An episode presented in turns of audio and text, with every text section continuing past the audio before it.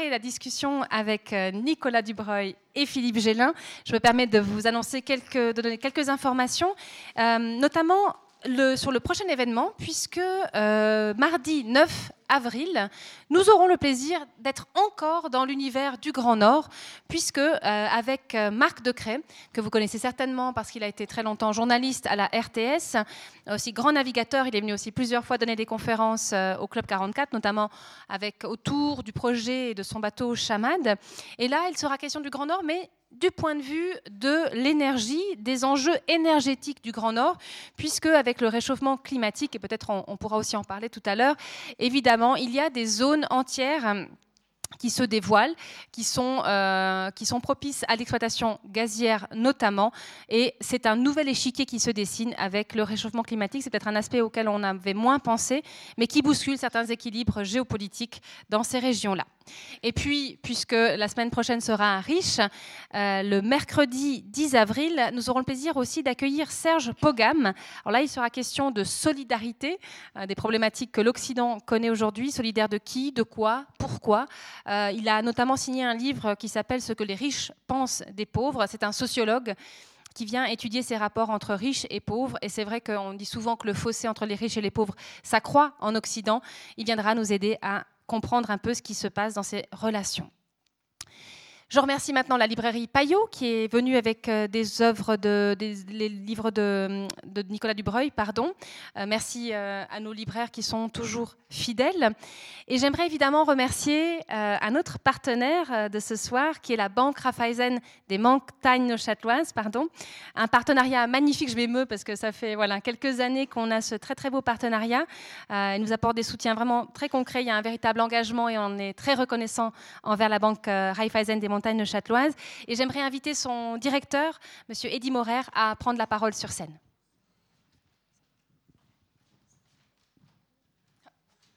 ne jouez pas cache-cache avec moi. Merci, chers membres du Club 44, mesdames, messieurs. C'est toujours avec euh, beaucoup de plaisir que je vous apporte les salutations de la Banque Raiffeisen des montagnes euh, neuchâteloises. On a toujours aussi beaucoup de plaisir à participer, soutenir euh, les conférences euh, qui sont organisées par, euh, par le club, aussi variées, la culture, le sport, la nature et tout ça. Donc nous, voilà, on est, on est proche aussi de cette, de cette philosophie-là. Donc on, aime bien vous soutenir. On peut presque dire que le Club 44 fait aussi un peu du patrimoine mondial, on peut pas tout à fait, mais de tout. Je profite pour faire un tout petit peu de publicité également. Donc, euh, pour les chaudes-fonniers, vous avez vu que la Banque Raiffeisen est en travaux. Des travaux conséquents. Et on a refait un étage euh, ben, destiné au conseil clientèle. On a refait cet étage dans le strict respect du patrimoine en collaboration avec, euh, avec la ville de la Chaux-de-Fonds. D'ailleurs, on sera partenaire euh, dans le cadre du 10e anniversaire euh, UNESCO ici en ville les 29 et 30 juin où il y aura vraiment une marche gourmande qui sera organisée ben, justement dans le cadre de ce patrimoine. Et dans ce cadre-là, ce sera possible de visiter la banque et ce qui a été fait justement au niveau du patrimoine sur inscription les 29 et 30 juin, notamment les faux marbres qui ont été rénovés dans une cage d'escalier, une ancienne cage d'escalier. Il y a des vitraux qui étaient euh, présents dans l'immeuble, ben, qui ont été pour une partie restaurés et réintégrés aux locaux. Donc il y a plein de choses, plein de choses à voir. Si jamais sur inscription, ce sera possible de, visiter tout ceci. Je vous souhaite une bonne conférence et puis euh, bonne soirée à tous. Merci.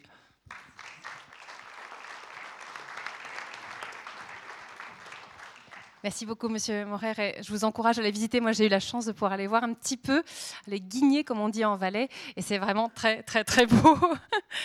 en tout cas, voilà. Et merci de soutenir le patrimoine. C'est vraiment super important.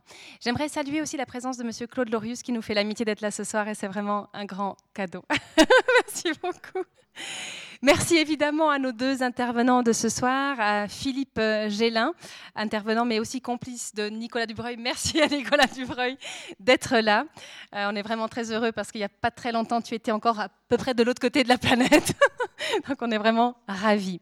Alors vous le savez, mais je le rappelle quand même, cette soirée s'inscrit dans le cadre du Printemps culturel consacré pour sa troisième édition à la région du Grand Nord.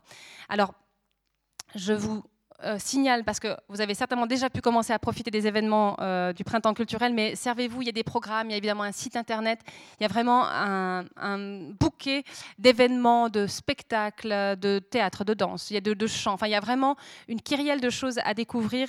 Et, c'est vrai que les éditions précédentes, on avait pu se plonger euh, d'abord dans le monde culturel de l'Iran, puis ensuite dans le monde culturel de Carrefour Sarajevo, des Balkans.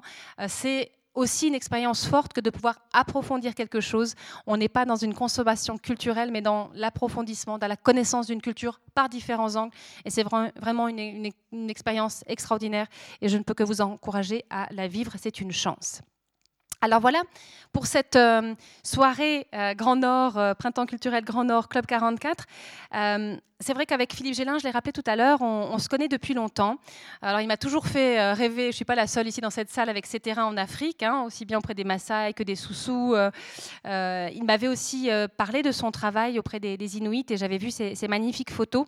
Et c'est vrai que quand on a, le comité du Printemps culturel a décidé de choisir le Grand Nord comme, région du monde pour sa troisième édition, bah, c'est vite quand même. Euh, Philippe, je me suis dit, est-ce que ce serait pas l'occasion justement de montrer euh, ces photos, ce qu'on a fait avec euh, l'exposition, et puis de se dire, mais aussi la conférence.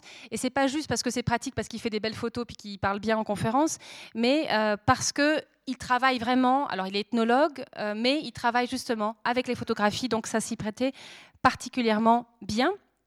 Alors, Très vite aussi, euh, Philippe m'a parlé de Nicolas Dubreuil en disant ce serait génial si on pouvait faire quelque chose à deux voix avec Nicolas Dubreuil. Alors j'aimerais en fait, parce que euh, déjà vous, vous, dire qu'ils sont non seulement, enfin qu'ils ont travaillé ensemble, mais qu'ils sont amis, qu'ils sont complices depuis longtemps. Euh, et j'avais envie en fait de, de, de, vous présenter Philippe, mais par Nicolas Dubreuil. C'est un peu original, mais comme un on a la chance d'avoir un petit passage dans le livre de Nicolas Dubreuil qui parle de Philippe Gélin, c'est quand même assez chic. Euh, j'avais envie de, le faire comme ça. Philippe Gélin, ethnologue spécialisé en anthropotechnologie, il travaille depuis des années sur les techniques, les savoir-faire, les outils, la conception et l'utilisation des objets, mot important, dans des communautés autochtones en Guinée, au Mexique, aux Philippines, au Pérou ou en Tanzanie. Philippe Gélin, pourquoi est-ce que... Euh, avant, je reviens, pardon, en arrière. Je compléterai ce portrait, pardon, en disant euh, qu'évidemment, tu as aussi ben, tout ton parcours euh, avant de rencontrer Nicolas Dubreuil en ethnographie, en ethnologie, et que tes études, ton doctorat, ça se passe du côté de la Sorbonne et de la Haute École des Sciences Sociales à Paris, avec une thèse réalisée sous la direction de Maurice Godelier. Je trouve quand même à le préciser parce que c'est voilà, c'est bien. Dire aussi, compléter ce, hein, dans son CV, ça fait toujours bien. Euh, dire aussi que, et je le rappelle, désolé pour ceux qui étaient là tout à l'heure, mais c'est vraiment fondamental, euh, que cette passion pour la photographie, toi, tu en as presque fait un outil d'investigation, euh, ce qui t'a valu aussi des, de très très belles expositions déjà, alors que tu n'es pas photographe au départ, mais elles sont tellement belles qu'on a juste envie de les exposer, et puis il y a aussi tout un, ton discours qui va avec, qu'on t'a aussi retrouvé sur scène avec le spectacle des âmes offensées, où tu... Justement où tes carnets, tes photos ont été avec toi mis en scène, enfin tu, joues le rôle de récitant dans un spectacle qui a été mis en scène par Macha Makayev euh, et qu'on avait pu voir pour certains au TPR et aussi au Quai Branly. Euh, donc justement dans cette interaction entre les croquis, les photos et puis ce que toi tu racontes. Voilà pour Philippe Gélin. J'en passe à la présentation de Nicolas Dubreuil, mais là aussi très rapide. Euh, Nicolas, toi, tu, ton truc, c'est de sillonner les régions de l'Arctique hein, et de l'Antarctique en kayak, à ski, en traîneau, à pied, et cela depuis plus de 30 ans. Alors, tu as appris le groenlandais, il y a même un, petit dialogue où tu, as un contact radio et, les gens ne comprennent pas. Enfin, ils disent, mais es français, mais tu parles le groenlandais. dis, bah ouais, je l'ai appris qui est quand même là aussi pas tout à fait banal. Euh, mais surtout, tu maîtrises les techniques traditionnelles de chasse et de déplacement des Inuits, et c'est aussi quelque chose justement qui, euh, a été très profitable à, Philippe Gélin, on y reviendra. Euh, et Philippe, d'ailleurs, là, je fais un portrait croisé. Tu as dit un jour, et tu le rapportes dans ton livre, tu ferais pâlir de jalousie bien des ethnologues. Tu as 20 ans, c'était il y a 10 ans, donc 30 ans, d'expérience avec ces communautés, tu parles leur langue, tu te rends sur place deux ou trois fois par an, tu connais leur culture, tu es curieux, tu as su te faire adopter tu aimes comprendre et poser des questions. Et sa conclusion, c'était fais une thèse sur les communautés, la communauté inuite. On y reviendra peut-être tout à l'heure, ou pas. Mais c'était une façon de dire voilà, il y a cette connaissance vraiment de terrain, alors de l'intérieur en plus, euh, de ces communautés. Et tu as signé, alors avec la plume complice de, journalistes, notamment Aventurier des glaces aux éditions de La Martinière, mais aussi Mystère polaire avec Ismaël Khalifa. Euh, je n'arrive pas à dire ce mot. Couche choix. Un village aux confins du Groenland, et c'est signé avec Tiffaine Perrin. Ça, c'était en 2013, toujours aux éditions La Martinière. Alors, je me réjouis de, passer, en, enfin, d'explorer avec vous euh, votre connaissance du Groenland, une, une connaissance, on l'a compris, d'ethnologue d'un côté, d'aventurier de l'autre, mais on verra comment ces deux parcours, ces deux formations, ces deux savoir-faire se sont tricotés euh, entre eux. Alors, euh, moi j'avais envie de savoir, Philippe, comment est-ce que toi, euh, on viendra tout à l'heure évidemment à, Nicolas, comment est-ce que toi tu pars au Groenland? Qu'est-ce qui t'a poussé, enfin qu'est-ce qui t'a fait arriver au Groenland? Raconte-nous un peu comment ça s'est passé, les étapes antérieures. C'est une longue histoire, mais je vais la faire courte. ce qui fait que j'ai rencontré Nicolas, en fait. Euh, on m'avait contacté, euh, un logisticien euh, polaire m'avait contacté pour suivre des expéditions polaires et pour essayer de concevoir avec justement les ingénieurs de la, haute école ARC, ingénieurs designers, des équipements adaptés aux expéditions polaires. Voilà. Et cette personne m'a mis en contact avec, avec Nicolas. Et on s'est retrouvé à, Paris. Euh, un jour d'hiver, il est arrivé euh, en bicyclette, euh, en t-shirt et en short. Et j'ai vu ce. Il, a chaud en général. Cet homme arriver. voilà. Et, mais je travaillais déjà depuis 4 ans au nord de la Finlande. donc là, je faisais de l'anthropologie appliquée aussi dans les communautés Sami, Skolt, donc de, de, nomades éleveurs de rennes. Voilà. Et donc j'étais déjà familiarisé avec avec ces, terrains. Et le Groenland, ça a été, ben, Nicolas m'a demandé, euh, avec les étudiants de la Haute École Arc, si on pouvait euh, concevoir une poulka kayak. Euh, on reviendra peut-être dessus. Ah, une poulka kayak, c'est la poulka, c'est ce, ce, traîneau que les expéditeurs polaires tractent, mettent leur tente, tout leur équipement à l'intérieur. En général, tant que ça, on est sur la banquise, il n'y a pas de problème.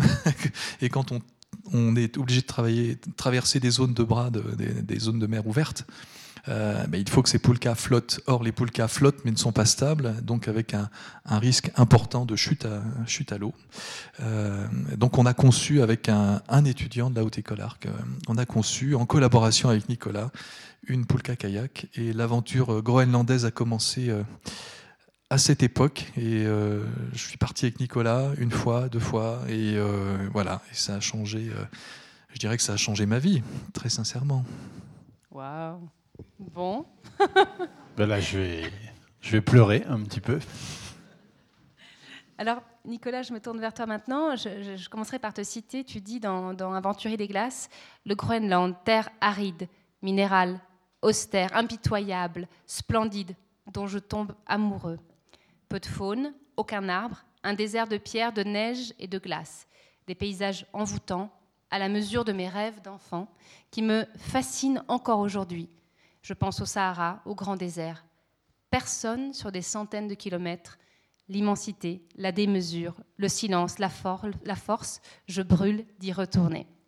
Comment s'est faite ta rencontre avec le Groenland, Nicolas? Alors, euh, ben oui, c'était il y a 30 ans. 32 exactement eh, Écoute, ouais, à peu près, c'est ça, puisque j'ai 50 ans aujourd'hui. Euh, voilà. Euh, merci.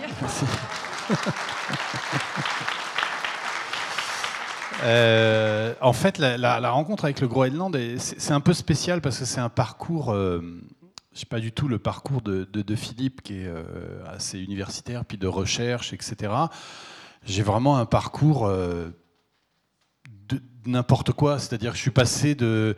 Euh, vous savez, quand on part comme ça à l'aventure, quand on a envie. Moi, la première fois que je suis parti, j'avais 18 ans.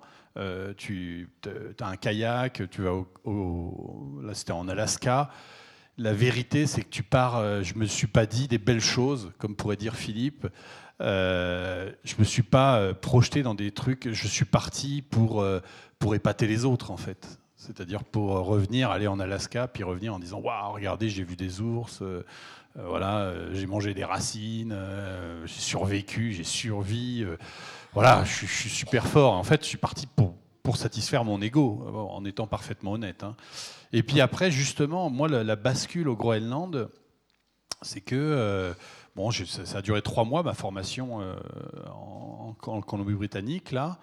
Et puis après, quand je suis parti au Groenland, euh, j'ai rencontré. Euh, au début, c'est pareil, on y va pour la glace, parce que voilà, parce qu'il y a de la glace, parce qu'il y a des icebergs, parce que effectivement, les, on, ne comprend pas. Moi, je pense que c'est très récemment, par exemple, que j'ai compris ce qui m'a fasciné. Et je vous invite à aller voir, justement, à aller au Groenland si vous n'y êtes pas allé c'est que euh, finalement on se retrouve euh, à sa juste place dans la nature. C'est-à-dire que tout d'un coup, euh, enfin pour moi, moi je, voilà, je, viens de Agnières-Gennevilliers, donc c'est la banlieue parisienne. avec mes parents, on habitait dans une tour qui faisait 150 mètres de long, 12 étages. voilà, c'était vraiment la banlieue, quoi. Et pour moi, la nature, c'était la forêt de Compiègne, la forêt de Fontainebleau, au mieux. Ben, c'est ça. Enfin, vous, vous habitez là, vous êtes en plein dedans, vous êtes quand même vraiment immergé. Moi, moi c'était ça, la nature.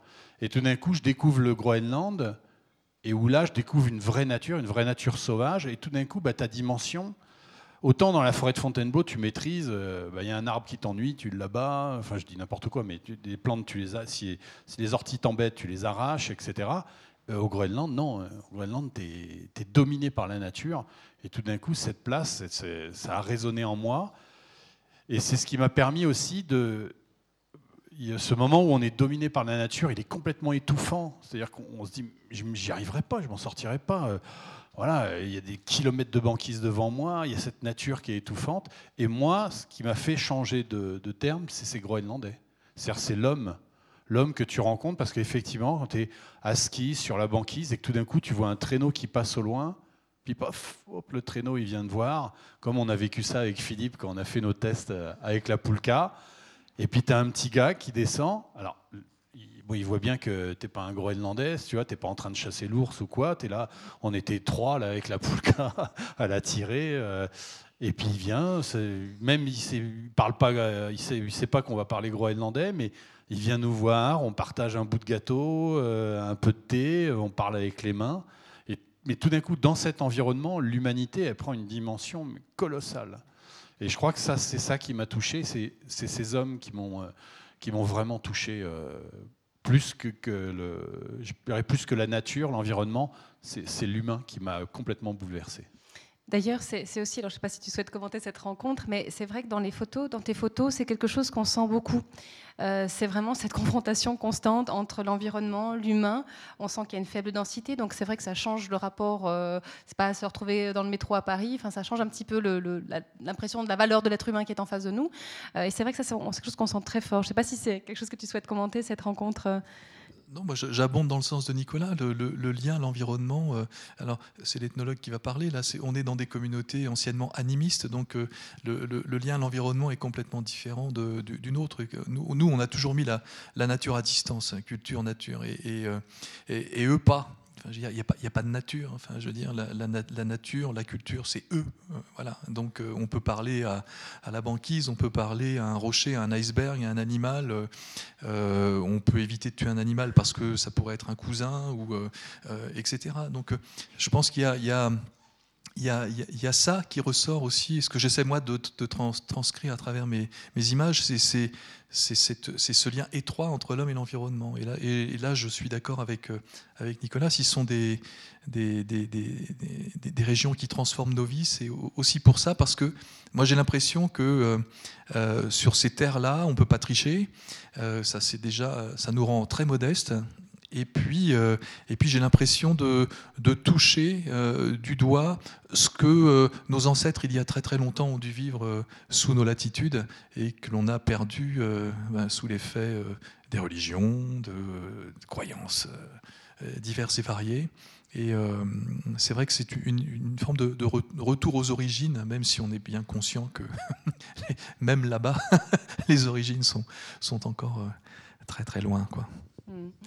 Euh, ça me fait penser, euh, Nicolas, il y, a deux choses que j'aimerais que tu racontes. La première, c'est dans les êtres humains qui t'ont permis euh, de, te, t'accrocher à ces mondes, à cette difficulté. Il y a notamment un certain Jacques que tu évoques. Et j'aime beaucoup l'épisode où voilà, donc Jacques t'apprend toute une série de choses de techniques de survie. Puis on dit, tu te retrouves tout seul, puis tu dis, ouais, pas, je ne veux pas être aussi strict que lui, c'est bon, ça va. J'aimerais que tu racontes ça parce que je pense que ça a été une bonne leçon d'humilité. Ah oui, alors moi, ça a été, en fait, à 18 ans, donc, donc moi j'étais... je suis pas, je sais pas comment dire ça, parce que je ne dis même pas dans le livre. Euh, parce qu'on m'a dit oh, non, c'est pas la peine de parler de ça. Euh, mais euh, je suis pas quelqu'un de enfin je suis pas, suis pas quelqu'un de méchant, mais effectivement à 18 ans, bah, quand tu vis dans des univers de banlieue, tu t'adaptes aussi. Hein. je pense que c'est humain, tu t'adaptes à ton environnement. Et voilà, moi c'était une période 17 ans, 18 ans, ben, on brûlait des voitures, on mettait le feu au bus. Non, non, mais c'est horrible. Hein, mais finalement, ça te semblait presque du, euh, de ton quotidien. Tu avais tes potes qui faisaient ça. Bon, bah ouais, tiens, si tu trouvais ça marrant, le bus il cramait, euh, bon, ça te faisait rire, quoi. Et, et, et si bon, c'est là où mes parents m'ont dit bon, euh, tu vas aller avec Jacques. Et donc Jacques, c'était, euh, euh, il travaillait pour, euh, enfin il pas travaillé, il faisait des, conférences à connaissance du monde et il me faisait rêver parce qu'il revenait avec des films comme ça de, régions incroyables, de la nature et tout ça, et, avec cette sensation que la nature c'est le bonheur, la nature elle t'offre tout, tu es bien dans la nature, il n'y a plus, il a plus la police, il y a plus, il y a plus ceci, il y a plus cela, c'est super quoi. Et je suis parti avec lui. Sauf que voilà, la rencontre, elle a été, euh, elle a été, je me souviens, moi la rencontre, je suis arrivé à Port McNeil avec mon kayak qui m'avait donné rendez-vous là-bas. Je suis arrivé, il était 22 h quand lui m'a retrouvé. je me suis dit bon, on va aller quand même aller dans un hôtel, euh, puis on partira demain. Il m'a dit non, tu montes ton kayak, on y va. On est parti en pleine nuit euh, en kayak. On a commencé à kayaker. On est arrivé dans un coin dans la forêt. Donc c'est la forêt, c'est la, la Colombie-Britannique, donc il pleut peu près 364 euh, jours par an. Euh, donc euh, il pleuvait comme c'était pas permis, on arrive, c'est la nuit. il me dit bah tiens, toi, moi ma tante est là, tu vas te mettre là-bas. Oh, je me dis là-bas, tout seul, là. Oh, vache, même à 17 ans, tu peux faire le bras. Je foutre le feu à un bus, c'est facile, hein, quoi. Aller dormir dans la forêt, bon, ok. J'installe ma tente et puis il faut mettre une. Tu mets la tente, tu dois mettre une. Comment on appelle ça Une bâche par-dessus moi, une tente, c'est la première fois que je montais une tente. La bâche, j'arrivais pas à faire un nœud. les seuls nœuds que je connaissais, c'était les nœuds de lacet, quoi. Donc euh, évidemment, ça marche pas. Donc je lui demande, bah, tu peux pas, euh, tu, me montes, euh, tu, peux pas faire les nœuds. Il me dit, bah, attends, je te montre.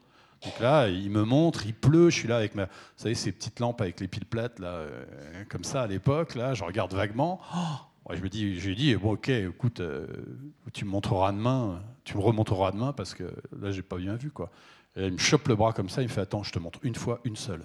Et il se barre. Et là, j'ai eu un doute. Je me suis dit C'est parti pour trois mois, euh, ça va être spécial. Et euh, effectivement, il se trouve que lui, donc, c'était un, des bras droits de, Bob Denard, euh, donc il était mercenaire, il a été mercenaire, il a été formateur dans l'armée israélienne, il a été, c'est quelqu'un qui a vécu comme ça. Donc mon éducation à la nature, elle a été un petit peu spéciale, quoi.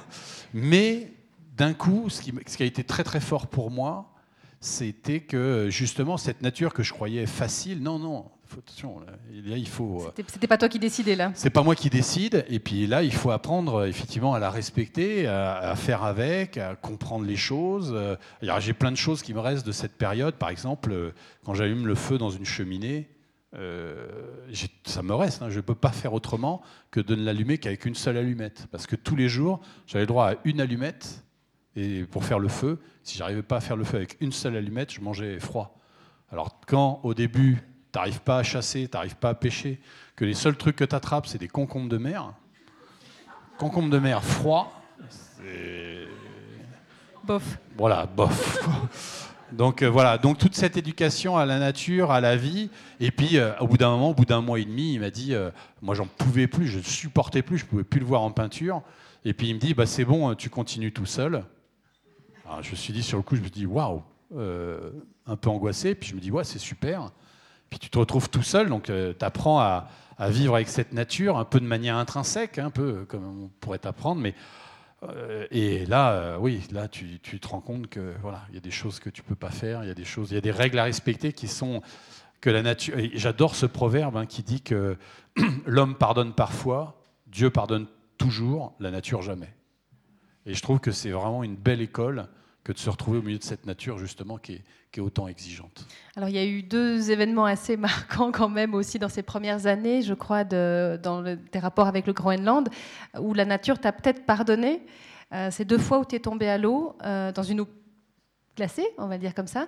Et c'est ce qui a aussi créé peut-être, euh, enfin, ce qui a suscité un immense respect de la part des Groenlandais pour toi, pour ta force personnelle. Oui, alors oui, effectivement. Donc moi j'ai eu un j'ai eu un accident sur, la, banquise. Alors ça c'est, je trouve que ça, ça, vient juste à un moment où, alors comme euh, voilà, euh, Philippe il travaille beaucoup sur l'objet. Effectivement la, la poule kayak, c'est-à-dire l'objet qui t'entoure et tu t'entoures d'objets quand tu fais des expéditions comme ça polaires tu as ton couteau que tu adores, qui fait euh, tel truc, tes skis qui sont comme ceci, comme cela. Donc, tu es très technique, tu es, complètement omnubilé par l'objet, l'objet, l'objet. Et puis, euh, tu oublies plein de choses. Et puis, tu, commences, ça marche bien, tu réussis, tu fais plein d'expéditions, tu acquiers de l'expérience. Et puis, c'est là qu'arrive le drame, finalement. C'est qu'au bout d'un moment, tu te crois supérieur, tu dis. Ah, non, bon là, on en a pour deux heures, ça va aller, la banquise est bonne, et puis paf, tu pars. Effectivement, la banquise n'est pas bonne la, glace casse. Euh, il y avait, bon, je tombais plusieurs fois à l'eau, mais là, là, le problème, c'est que la glace était très mince, donc euh, j'ai coulé. Euh, bref, l'histoire est un petit peu longue à raconter, mais j'ai eu donc les deux mains, les deux pieds gelés à tel point qu'ils m'ont, ils m'ont dit ouais, ils allaient me couper les, mains et les pieds. Quoi. Puis bon, voilà, j'ai cru que j'allais mourir. Deux fois de suite, consécutivement, je suis tombé à l'eau. Et, et, je pense que ça, c'est pareil. Hein, je suis pas un écrivain brillant comme Philippe, donc euh, je m'appuie sur des, sur des petites phrases euh, de, je ne sais pas qui d'ailleurs, mais euh, c'est très célèbre, mais c'est de se dire qu'on a deux vies et que la deuxième commence le jour où on s'aperçoit qu'on n'en a qu'une. Et moi, ce jour-là, c'est bizarre parce qu'on se dit tous, hein, et en particulier les jeunes là-haut, là, ils sont planqués. Les jeunes, ils se foutent toujours au fond. mais non, mais on se dit tout le temps, ouais, on n'a qu'une vie on n'a qu'une vie, il faut vivre à fond, on n'a qu'une vie. On se dit, mais on ne le pense pas réellement. Sauf que le jour où il y a un événement dans ta vie, que ce soit euh, une chute à l'eau, un cancer ou je ne sais pas quoi, qui te fait comprendre qu'effectivement, tu n'en as qu'une vie, ça, c'est un basculement total. Et effectivement, pour moi, ça a été un basculement extrêmement fort. À l'époque, j'étais maître de conférence en informatique euh, à Strasbourg. J'ai tout, tout plaqué pour vivre plus que de l'aventure. Et, euh, et, effectivement, les Groenlandais. Alors, du respect, c'est assez curieux parce que c'est à la fois du respect. Ils ont eu du respect pour moi parce que je suis revenu. Voilà. parce que sinon, ils sont bien foutus de moi, quoi. Et, euh, parce qu'ils bon, ils n'ont pas le même rapport hein, à la mort euh, et tout ça. Donc oui, j'étais tombé à l'eau. Et, euh, ce qui était très curieux, c'est qu'on veut se rassurer. Après, un événement comme ça, on se dit, bon, là, je vais apprendre. Donc je suis retourné euh, apprendre avec des Groenlandais, voir est-ce que là, euh, comment on détermine, tu vois, toute cette, mythologie, l'Inuit qui lit la neige comme ça, et pour savoir dans les cristaux de neige, il va déterminer si la glace est bonne ou quoi.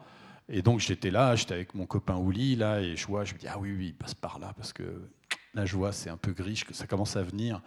Et puis là, il passe par là, alors que je dis, mais je comprends pas. Tu vois. Alors je, vais le voir, je dis, mais pourquoi tu, tu passes par là alors que euh, tu vois bien, la glace elle a l'air plus grise, comme ceci, comme cela. Et je dis, mais comment tu, euh, comment tu gères? Et il me dit, ben, si j'ai peur, change de chemin. Mais là, c'est hyper fort en fait. C'est-à-dire que tout d'un coup, tu dois faire appel à ton instinct et te dire, qu'est-ce qui fait que d'aller par là, j'ai un truc qui me dit non, faut pas le faire. Quoi.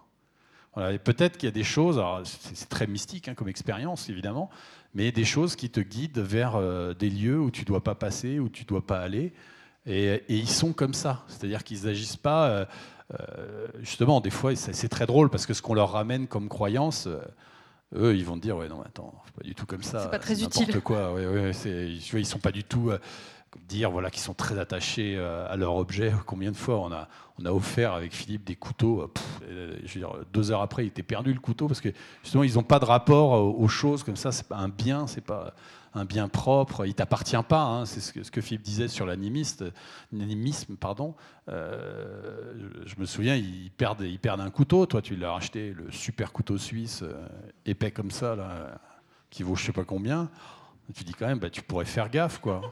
Euh, et, le premier truc qu'il va te dire, il va dire euh, arrête de croire que les objets t'appartiennent. Les objets, ils t'appartiennent pas, ils ont leur vie propre. Si je l'ai perdu, c'est parce qu'il n'avait plus envie d'être avec moi. Mais c'est une super philosophie, essayez, hein, quoi. Ça nous change en tout cas. Avant de, venir euh, vers Philippe et, les projets hein, que tu as menés là-bas, moi j'avais quand même, parce qu'on comme on avait envie de parler du quotidien hein, des chasseurs inuits, on l'a dit, ça fait depuis 32 ans que tu connais le Groenland. Du point de vue climatique, de manière vraiment simple, qu'est-ce que tu as vu changer dans l'environnement? Parce que tu dis, ça, on en a fait un peu le, symbole du réchauffement mm. climatique. Hein. donc raconte-nous, toi, qui as vu le Groenland, ce que tu as pu observer en 30 ans. Alors, j'ai Claude Lorius qui me regarde comme ça. Parce que dans la salle, vous avez quand même Monsieur Réchauffement climatique, euh, donc le père du euh, spécialiste mondial de la glaciologie, euh, celui par qui justement les archives du climat ont été inventées. Donc je ne vais pas commencer à parler climat. en plus, il me provoque. Non, non, mais justement, la, grosse difficulté, voilà, Claude qui a fait tous ces carottages, qui a conduit, qui a découvert toutes ces archives du climat stockées dans, les, dans la glace de l'Antarctique, va pouvoir vous parler du climat. Moi, à mon échelle, 30 ans, c'est de la météo. Donc d'un point de vue météorologique, oui, n'est-ce pas?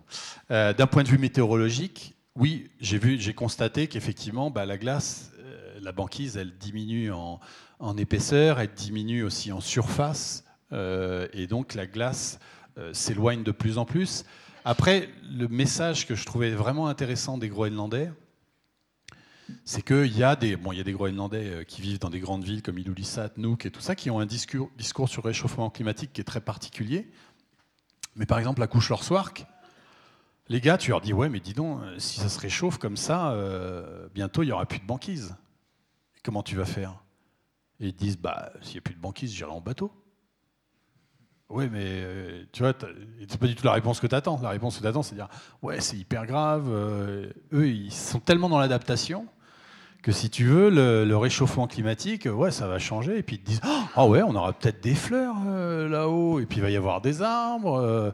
Euh. et c'est presque, ils sont, ils sont curieux, quoi. Mais ils sont dans l'adaptation. Tu vois, j'ai jamais vu de gens, de Groenlandais en tout cas, qui étaient. Euh, je parle dans les petits villages, évidemment. Dans les grandes villes, c'est différent, puisqu'ils ont une vision plus justement climato, hein, quoi. Mais, mais voilà. Et eux, par exemple, cette année là, moi, je me souviens de. Non, c'était il y a deux ans où Ouli me téléphone, euh, j'étais en France, il me téléphone, il me dit Ça va Nico euh, Dis-moi, euh, est-ce que je pourrais prendre la moquette qu'il y a chez toi, donc qui est fixée au sol, parce qu'il il fait vraiment très froid, là, il faisait moins 50, et puis ils, ont pas, c'est mal isolé, ils n'ont pas de truc bien pour se chauffer. Et il me dit, est-ce que je pourrais prendre la moquette qui est chez toi Alors je dis, ben ouais, mais enfin, moi là, bon, là-haut, il n'y a rien, hein, donc tu n'as pas de colle, tu mets de la moquette et on met, c'est toute la solution, et ça, c'est encore l'objet qui parle.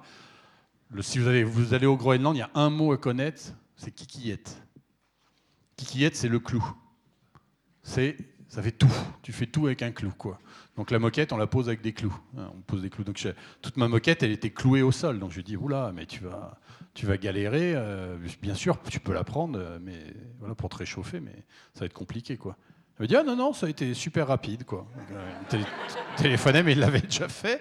mais voilà donc donc si tu veux au plus leur parler à eux leur dire voilà vous allez la température va se réchauffer alors on dit en moyenne mais donc pour eux si on leur dit ça va se réchauffer de 3 degrés ils disent ouais donc on va passer de moins 50 à moins 47 Disons que dans leur quotidien, attention, hein, c'est pas du bien dans leur quotidien à eux, de ces petits villages du Nord, c'est cette difficulté de, de, ressenti. Quoi. Voilà.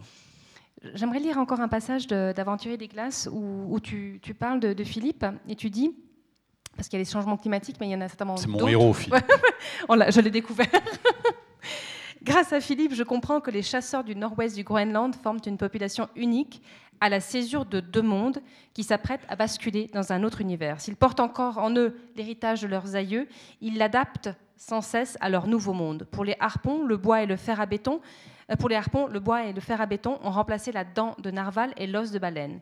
Mais la façon de les fabriquer, les tours de main sont millénaires comme le geste pour les lancer.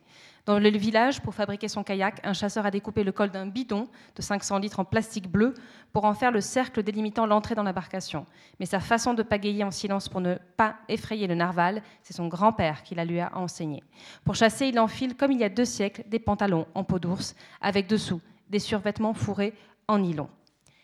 Philippe, euh, dans les projets que tu m'avais racontés, il y avait l'idée de, ben voilà, avec ce changement à la fois peut-être générationnel, ce contact avec le monde occidental, des changements climatiques même à un niveau peut-être moins perceptible. Euh, est-ce que tu peux nous raconter ce que toi tu étais parti faire exactement? Euh, Il y, avait deux projets, hein, je crois. On pourrait parler du, premier et du deuxième. Euh, oui, en fait, c'était des projets que l'on avait en commun avec, avec Nicolas. Le, le, problème quand on parle de de quotas, de réchauffement climatique. On a, toujours, on a toujours tendance à plaquer nos propres représentations sur une situation. Et euh, nous, ce qu'on fait avec Nicolas au, Groenland, c'est qu'on part plutôt du point de vue des, populations, de ceux qui vivent, comme l'a dit Nicolas, ce, changement climatique, pour bien montrer que la situation, elle est très complexe et que les décisions que l'on prend chez nous, sans euh, travailler avec ces communautés, peuvent avoir des répercussions euh, euh, délicate euh, sur, ces, sur ces populations. Typiquement, l'imposition des quotas de, chasse à l'origine du projet que, que, tu évoques, c'est juste. ça vient de Brigitte Bardot, la chasse au bébé phoque, chasse industrielle au bébé phoque au Canada, chassée par des Japonais et des Russes, hein, de mémoire les technocrates européens se sont dit, ben, il, y a des, Inuits aussi au Canada, il y a des Inuits au Groenland, euh, on va interdire la, chasse, euh, la chasse au bébé phoque, ce qui était fort juste, euh, sauf que jamais un Inuit ne tuera un bébé phoque. Voilà, et donc avec ces, avec ces politiques arrivent des, des, des, actions complètement qui vont à l'encontre de, des modes de vie de ces populations. Et euh, j'en reviens au projet, c'est qu'à un moment donné, effectivement, les, les gens euh, de Couche-Lorchoir notamment euh, ben, se demandaient mais quelle alternative? Nous, on veut bien, on veut bien respecter les quotas, les normes que vous nous imposez. Le Groenland, c'est l'Europe, il hein, ne faut pas l'oublier. mais qu'est-ce que vous nous proposez comme alternative? Voilà. Et, et donc l'objectif était avec Nicolas de, de penser à un type d'alternative qui permettrait à ces chasseurs qui ne pouvaient plus vivre de la vente de la peau de phoque, en fait, de leur proposer euh, euh, d'obtenir des sources de revenus en euh, revisitant les modes traditionnels de fabrication des amulettes en ivoire, en os, etc., etc. Donc ça a été un projet qui s'appuyait vraiment sur une demande des populations et qui, qui proposait une alternative à cette imposition aveugle des, des, quotas sur ces, sur ces communautés. Euh, et nous, on est là pour dire aussi que la situation est très complexe. C'est beaucoup plus complexe qu'on ne, le, pense. Quand Nicolas parlait du, réchauffement climatique et du point de vue que les gens donnaient sur, euh, sur ce réchauffement, on ne parle pas beaucoup de réchauffement climatique là-haut, en fait, au final. Euh, comme dit Nicolas, on s'adapte.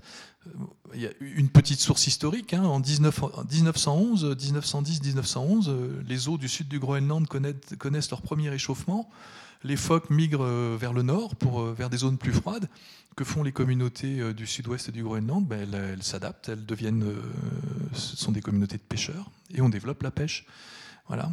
Euh, c'est c'est pas plus compliqué que ça. Ils seraient très contents aussi, comme le dit Nicolas, de pouvoir produire des fruits au sud ou sur la côte ouest, parce que les fruits, quand les fruits et les légumes arrivent dans les supermarchés, ils arrivent à des prix qui sont quasiment aussi élevés que les prix suisses euh, de la COP ou de la Migros. Donc vous imaginez, euh, pour des communautés euh, comme ça. Donc voilà, donc ces projets relevaient d'une volonté de travailler avec eux, de co-construire avec ces populations des, alternatives qui leur permettraient de, survivre. Voilà, c'était tout, simple. Hein. Tu, me disais, je, ne suis pas un... Parce que j'avais eu dans l'idée que tu, allais amener des choses, mais quand je t'entends, c'est vraiment de les accompagner, de voir avec eux comment vivre cette adaptation. Euh, tu dis, je ne suis pas un facteur de changement. Par contre, il y a une lecture des choses et qui avait euh, surpris Nicolas, notamment par rapport aux, déchets. Alors, je ne sais pas qui veut raconter cette histoire des déchets. Ah, je raconte parce que, si tu veux, moi, j'ai l'habitude d'emmener des, touristes, entre guillemets. Il y en a certains parmi vous là, que, j'ai emmenés. Euh, donc, tu emmènes des gens au Groenland. moi, j'étais formaté. Hein, quoi. Je, t'emmènes des gens au Groenland, tu vas leur montrer les icebergs. Euh, voilà, euh, la peau d'ours qui est accrochée, euh, le crâne d'ours qui, qui pend, ou tu vois, la banquise, les montagnes, un ours, etc. Et là, le petit gars que j'emmène, il est en train de faire des photos d'une vieille machine à laver enfouie sous la neige et tout. Et puis, il n'y a pas, pas, une photo, quoi. il en fait 40. Quoi. Et puis après, il y a un vieux couteau ensanglanté là, qui est avec le sang congelé dessus, qui va reprendre en photo et tout ça. Je me dis, mais qu'est-ce qu'il fout, quoi? Et, si tu veux, moi, dans mon truc, c'était, je m'étais dit, mais je vais lui dire ce que je dis à tous les touristes. C'est-à-dire dire, attention, jugez pas les gens parce que euh, quand vous voyez des détritus euh, qui sont autour de leur maison, c'est juste parce que ils savent pas gérer, quoi. Euh, il y a encore quelques années, bah, tout était biodégradable, donc ils savent pas gérer. Et là, le petit gars, il se lève et il me fait Ah, mais non, c'est pas du tout ça, Nicolas, quoi. Et là, j'ai pris une grande claque, quoi. Bon, alors c'est quoi C'est détritus? Ben, Ce ne sont pas des détritus. Voilà, ce sont des objets qui sont là, qui sont conservés au pied des maisons parce qu'ils peuvent toujours servir, ils sont réutilisés. Et, euh, c'est intéressant quand on entre en tant qu'ethnologue dans ces communautés, qu'on ne parle pas la langue, qu'on ne connaît pas les gens, même si on a la chance d'être avec, euh, avec Nicolas. Euh, ben, on a, moi, ma façon d'entrer en contact avec les, individus, c'est d'entrer par les objets et d'essayer de, faire comprendre que ces choses-là ne sont pas là pour, pour rien, qu'on les conserve pour plein de raisons.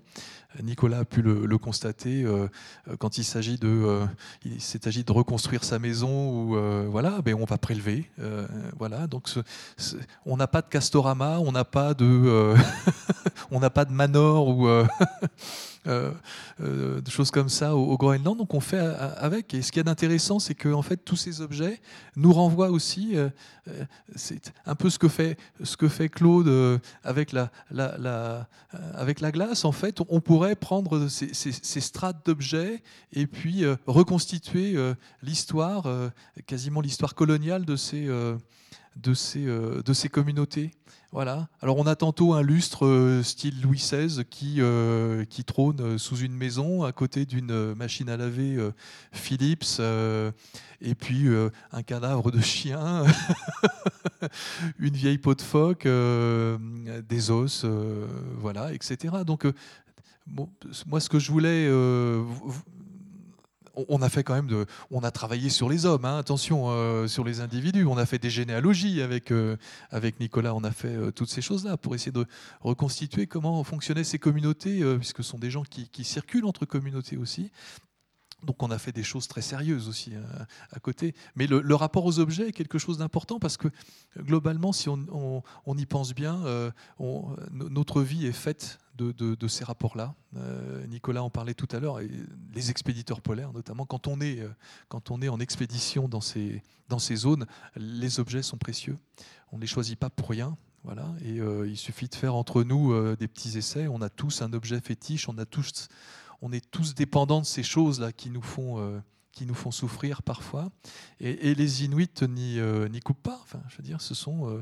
par contre, effectivement, il y a un rapport à l'objet qui, voilà, c'est un peu étonnant. Moi, je, disais à Nicolas, je voyais tous ces fusils euh, fichés dans la glace et je me disais, moi-même, mais ces, fusils sont, sont fichus, quoi. Ils les laissent, ils les laissent planter dans la, dans, dans, la neige. À chacun sa petite claque. Hein, et puis, euh, et puis un jour, on part à la chasse avec Nicolas et puis je vois, c'était Ouli, je crois, qui euh, qui prend ce fusil rouillé, mais j'en aurais pas donné euh, un franc suisse quoi, de ce fusil. Et euh, bah, il est parti avec, c'était son fusil et, il fonctionnait. Donc voilà, donc il y a un rapport aux choses, c'est simplement pour dire, voilà, ne plaquons pas nos représentations sur ce rapport aux choses et puis partons de, euh, de leur représentation. Et puis du coup s'ouvrent des, des univers complètement incroyables. Et c'est justement ce que j'ai dit tout à l'heure, c'est que tout ce savoir d'ethnologue, toi, il t'a permis aussi de, comprendre autrement ces populations que tu connais malgré tout très très bien. Ah ben, euh, là, c'est bon, mais ça, c'est la fréquentation de, Philippe. Je vous le conseille. vous rend, euh, enfin en tout cas, il donne l'impression de rendre intelligent. C'est-à-dire que tout d'un coup, avec Philippe, mais je comprenais des choses que moi, naturellement, j'avais mis de côté, mais tout d'un coup, je, me rendais compte des choses, quoi.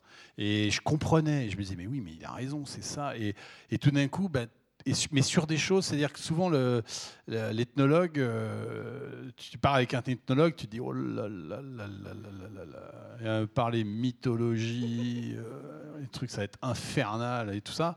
Et là on parlait kikillette quoi, et c'était juste génial parce qu'effectivement tout d'un coup cette culture tu l'appréhendes beaucoup mieux parce que tu appréhendes, je trouve, par l'objet hein, et le rapport à, ces objets là. Ce qu'on disait moi quand j'ai acheté une maison donc qui était en ruine euh, là-bas. Euh, et, effectivement, le, roi Merlin, ou je ne sais pas ce que vous avez ici en Suisse, mais il n'y a pas de magasin de bricolage. Hein, je veux dire, et tous les rapports à l'objet sont comme ça. À un moment, je cherchais une agrafeuse. Donc je demande qui c'est qui a une agrafeuse. Il y a un mec dans le village qui a une agrafeuse. Pourtant, il y a des agrafes à vendre au, magasin. J'ai acheté toutes les agrafes du magasin. Après, je suis allé voir le gars pour lui emprunter son agrafeuse. Il me l'a prêté généreusement. Évidemment, les agrafes n'allaient pas avec l'agrafeuse. Euh, voilà, donc tout est comme ça. Mais eux, c'est comme s'ils avaient un rapport et ça libère énormément, c'est qu'ils s'en foutent. C'est-à-dire que euh, moi, je me souviens euh, justement quand on était parti au Groenland avec Michel Moutot pour écrire ce livre, il, il, voit la maison, il voit ma maison et à l'époque, elle était encore pas encore finie, vraiment loin de là. Il m'a dit mais t'es malade, Nicolas. Il dit mais c'est une ruine. Enfin, je veux dire, tu peux, tu peux rien faire. Et on parlait de changer une fenêtre. Il me dit, mais c'est impossible, il faudrait que tu fasses un échafaudage, il faut que tu le fasses venir en hélico et tout ça. Et à ce moment-là, il y a Ouli et Adam qui arrivent, et, euh, ils sont là, mais c'est vraiment... Ils, arrivent, et puis on parle de cette fenêtre, et puis moi je me dis, bah oui, c'est vrai que ouais, comment je vais faire pour changer cette fenêtre, c'est impossible. Et là, eux, ils ont une main dans la poche, une clope à l'autre main, ils regardent comme ça, ils font, oh bah ouais, non mais il n'y a aucun problème, quoi. Et puis là, tu les vois qui sont là, par terre, ils regardent, hop, chope un clou qui est, qui est, vraiment en, S, une pierre, ding, ding, ding, ils la remettent droit. On chopait un bout de planche par là, tac, tac, tac. Mais en, combien de temps? En deux minutes, ils avaient réglé le truc et la fenêtre était changée, quoi. Avec que ce qu'il y avait autour d'eux. Et ça, cette adaptation, tu dis, waouh, c'est des rois du monde, c'est des champions du monde, quoi. Tout d'un coup, ils ont pu. Euh, toi, tu te dis, bon, je vais. je pense que tout le monde fait du bricolage. Je veux dire, euh, euh, tu vas claquer ton argent à Leroy Merlin et en aller-retour à Leroy Merlin parce que tu as toujours oublié un truc quoi, qui va pas. quoi. Et, et là, eux, c'est pas du tout ça parce que, alors je sais pas si c'est euh, d'où vient l'œuf ou la poule, mais le fait d'avoir aucune ressource, parce qu'ils n'ont pas de ressources, hein, donc qui, qui, fait qu'ils s'adaptent et ils s'adaptent tout le temps. C'est pour ça qu'ils ont peur de rien, finalement. La seule chose qui leur fasse peur, et ça, on a vécu ça avec Philippe lorsqu'on a fait venir Adam et Ouli en France. Pour moi, c'était un moment euh, extraordinaire. Euh, mais ce qui leur fait peur, finalement, c'est que euh, c'est ce qu'ils voient de nous. Tu vois, par les médias, par, le, par Internet, etc. Et finalement, le ressenti, enfin, je veux dire, quand, quand ils on parle de la France, quand, ils, écoutent quelque chose sur la France, ben, ils voient effectivement, comme Philippe le disait, Brigitte Bardot, qui est contre la chasse aux phoques, ils voient les émeutes, etc. ils, ont, ils ont la trouille de venir en France. C'est beaucoup plus menaçant dans le fond que, leur environnement qui est pourtant rude, etc. Oui. oui. voilà, ils ont beaucoup plus peur. Moi, je, quand ils sont venus euh, en France, hein, leur angoisse, c'était qu'on leur jette des pierres dans la rue. Tu te dis, mais attends, euh, pourquoi on te jetterait des pierres dans la rue euh Et tout ça, ils disent, bah ouais, mais parce que si les gens voient que je suis un Groenlandais et que je chasse du phoque, ils vont, ils vont, ils vont m'en vouloir, quoi. Et là, tu te dis, waouh, les dégâts qu'on fait, quoi. Les dégâts qu'on fait. C'est intéressant que tu soulignes cette histoire du rapport à l'animal, parce qu'évidemment, il y a Brigitte Bardot, évidemment, mais j'y pense parce que la semaine dernière, on a accueilli Émeric Caron, qui est un antispéciste. Alors, j'ai jamais parlé avec lui de la chasse aux phoques, mais enfin, je pense qu'il aurait peut-être plus de respect pour un, rapport de, chasseur, dans ces conditions-là, que peut-être si on va acheter notre viande en barquette euh, dans un supermarché. Ben, de toute façon, je veux dire, c'est clairement, je ne sais pas si parmi vous, il y a des chasseurs, mais quand tu dois tuer une bête, ben, elle a un autre goût dans ton assiette. Hein. Quand, euh, je veux dire, tu as, euh, tué un phoque, euh, mais tu ne l'as pas bien tué, il est juste là, tu arrives, il, te voit arriver, et puis tu vois qu'il veut s'enfuir, il peut pas parce qu'il est à moitié paralysé, qu'il va falloir que tu l'égorges, et que, eh ben, je peux te dire que quand tu vas le manger, il n'aura pas le même goût. Quoi. Et ça, je veux dire, euh, voilà, on peut dire ce qu'on veut, mais tout le monde, euh, enfin, ou sauf si vous avez fait le choix de ne pas manger de viande, hein, évidemment, euh, mais voilà, on, on, la voit pas, on voit pas. Et ça, c'est très bizarre. D'ailleurs, quand tu arrives au Groenland, je trouve, c'est cette vision aussi sans pitié des gars qui ouvrent des phoques, tu vois, qui te dépaissent, qui t'arrachent le foie, qui te le donnent, l'œil, tu le manges comme ça. Et pour beaucoup de personnes, c'est très très choquant, alors que bon, il y a la même chose dans les boucheries. Hein. C'est une question qu'avec Nicolas, on se posait beaucoup sur la, la, façon de, restituer les, ces images-là. Euh, moi, j'ai énormément, Nicolas aussi, hein, on a énormément de, photos de coupes euh, de, phoques ou euh, autres. Et c'est vrai que si on les présente en couleur. alors, moi, j'ai décidé hein, éthiquement de, ne pas présenter de, photos de coupe en, en couleur. Je les passe en noir et blanc et je les retravaille de manière à à ce que dans la tête des gens, il n'y ait pas cette idée de ah oui les, les Inuits sont des viandards. Euh, même. Des viandales. Euh, et, sachant que quand on part à la chasse avec eux en été ou euh, dans les bateaux ou euh, sur la banquise en hiver, ils peuvent croiser 10, phoques, ils, ils, vont en tuer un ou deux, uniquement ceux dont ils ont besoin pour se nourrir eux-mêmes et nourrir leurs chiens. Ils n'ont pas le choix de toute façon.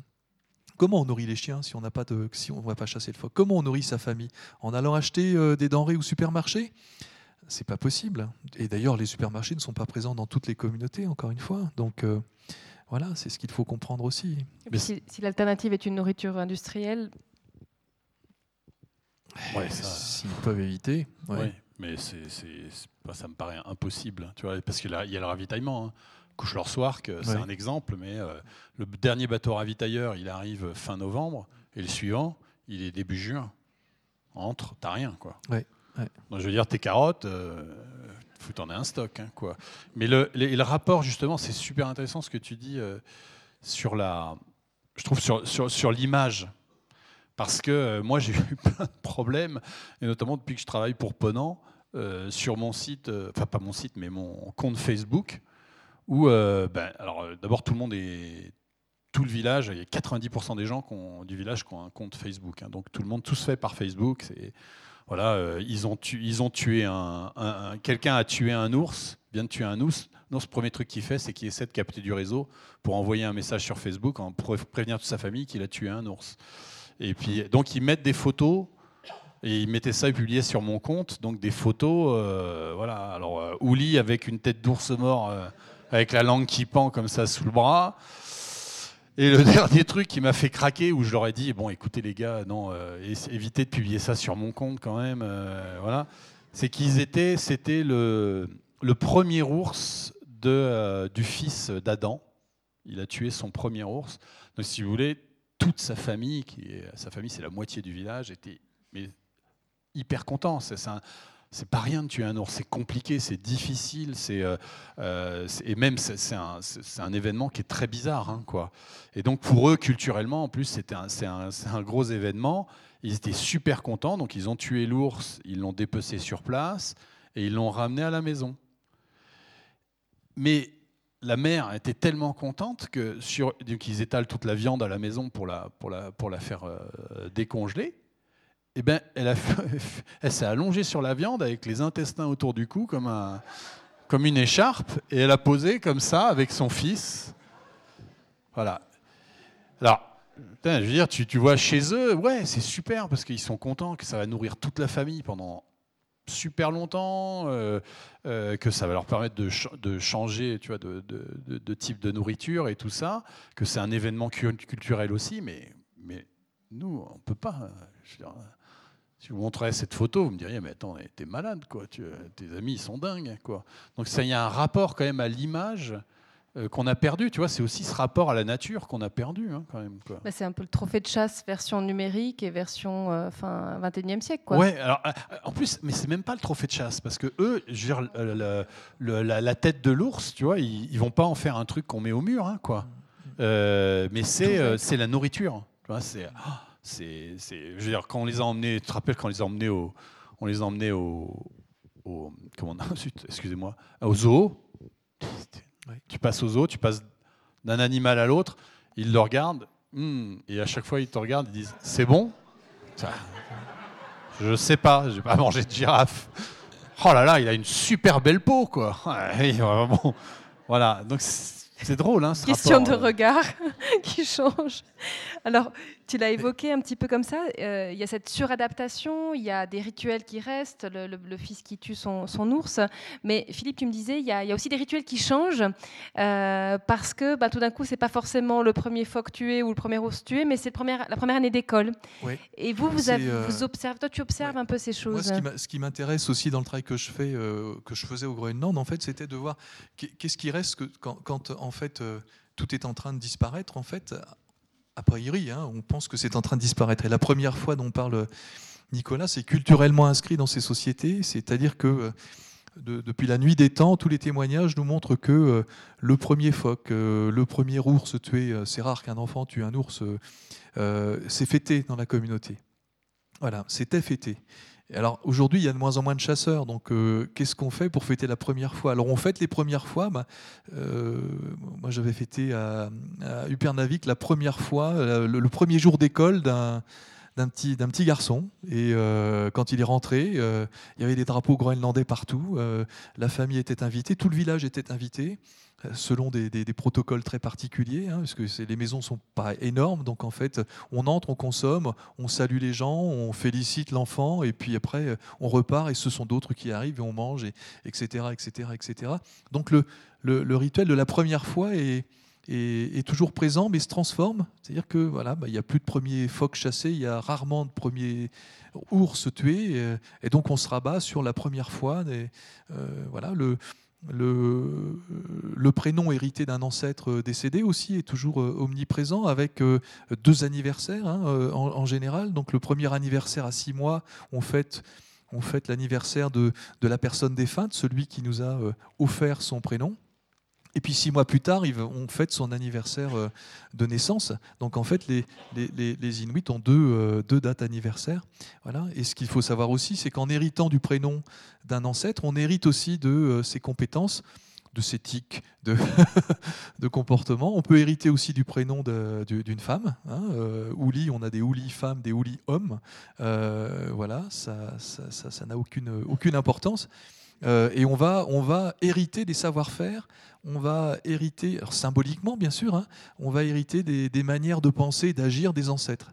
Et, euh, et du coup, quand on, quand on fait de l'ethnologie dans ces sociétés-là, et que tous les gens vous disent, euh, y compris le gars qui est derrière sa caisse au supermarché, mais on est tous des chasseurs, quoi. On dit, t'es chasseur, mais t'es- t'es jamais allé à la chasse, euh, t'es derrière ta, caisse, quoi, ce qui est, tout à fait honorable. hein, euh. Euh, mais oui, mais on comprend, tout à fait. Parce que de toute façon, on hérite toujours, on hérite du prénom de- de- de- de- de- de- d'ancêtres, liés à la famille ou pas. hein. Et puis, avec ça, on hérite de savoir-faire. Et comme ces communautés ont toujours, depuis la nuit des temps, été des chasseurs-cueilleurs, des cha- pardon, cueilleurs, non, je reviens de Tanzanie, excusez-moi, j'étais chez des chasseurs-cueilleurs, ont, toujours été chasseurs, et bien on hérite, on est chasseurs nous-mêmes. On a toujours dans nos gènes euh, voilà, euh, cet instinct euh, de, de, de chasseur. Et donc un Groenlandais nous dira, bah, nous on est chasseurs de toute façon, depuis la nuit des temps, même si on ne chasse plus. Et alors l'objectif de l'ethnologue, c'est aussi de comprendre pourquoi. Et l'héritage du, euh, du prénom d'un ancêtre euh, nous permet d'expliquer en partie euh, ces choses-là. Alors c'est pas moi qui le dis uniquement, hein. il y a d'autres, il, y a, un merveilleux ouvrage à vendre là chez Payot de Saladin d'Anglure, Être et renaître, Inuit.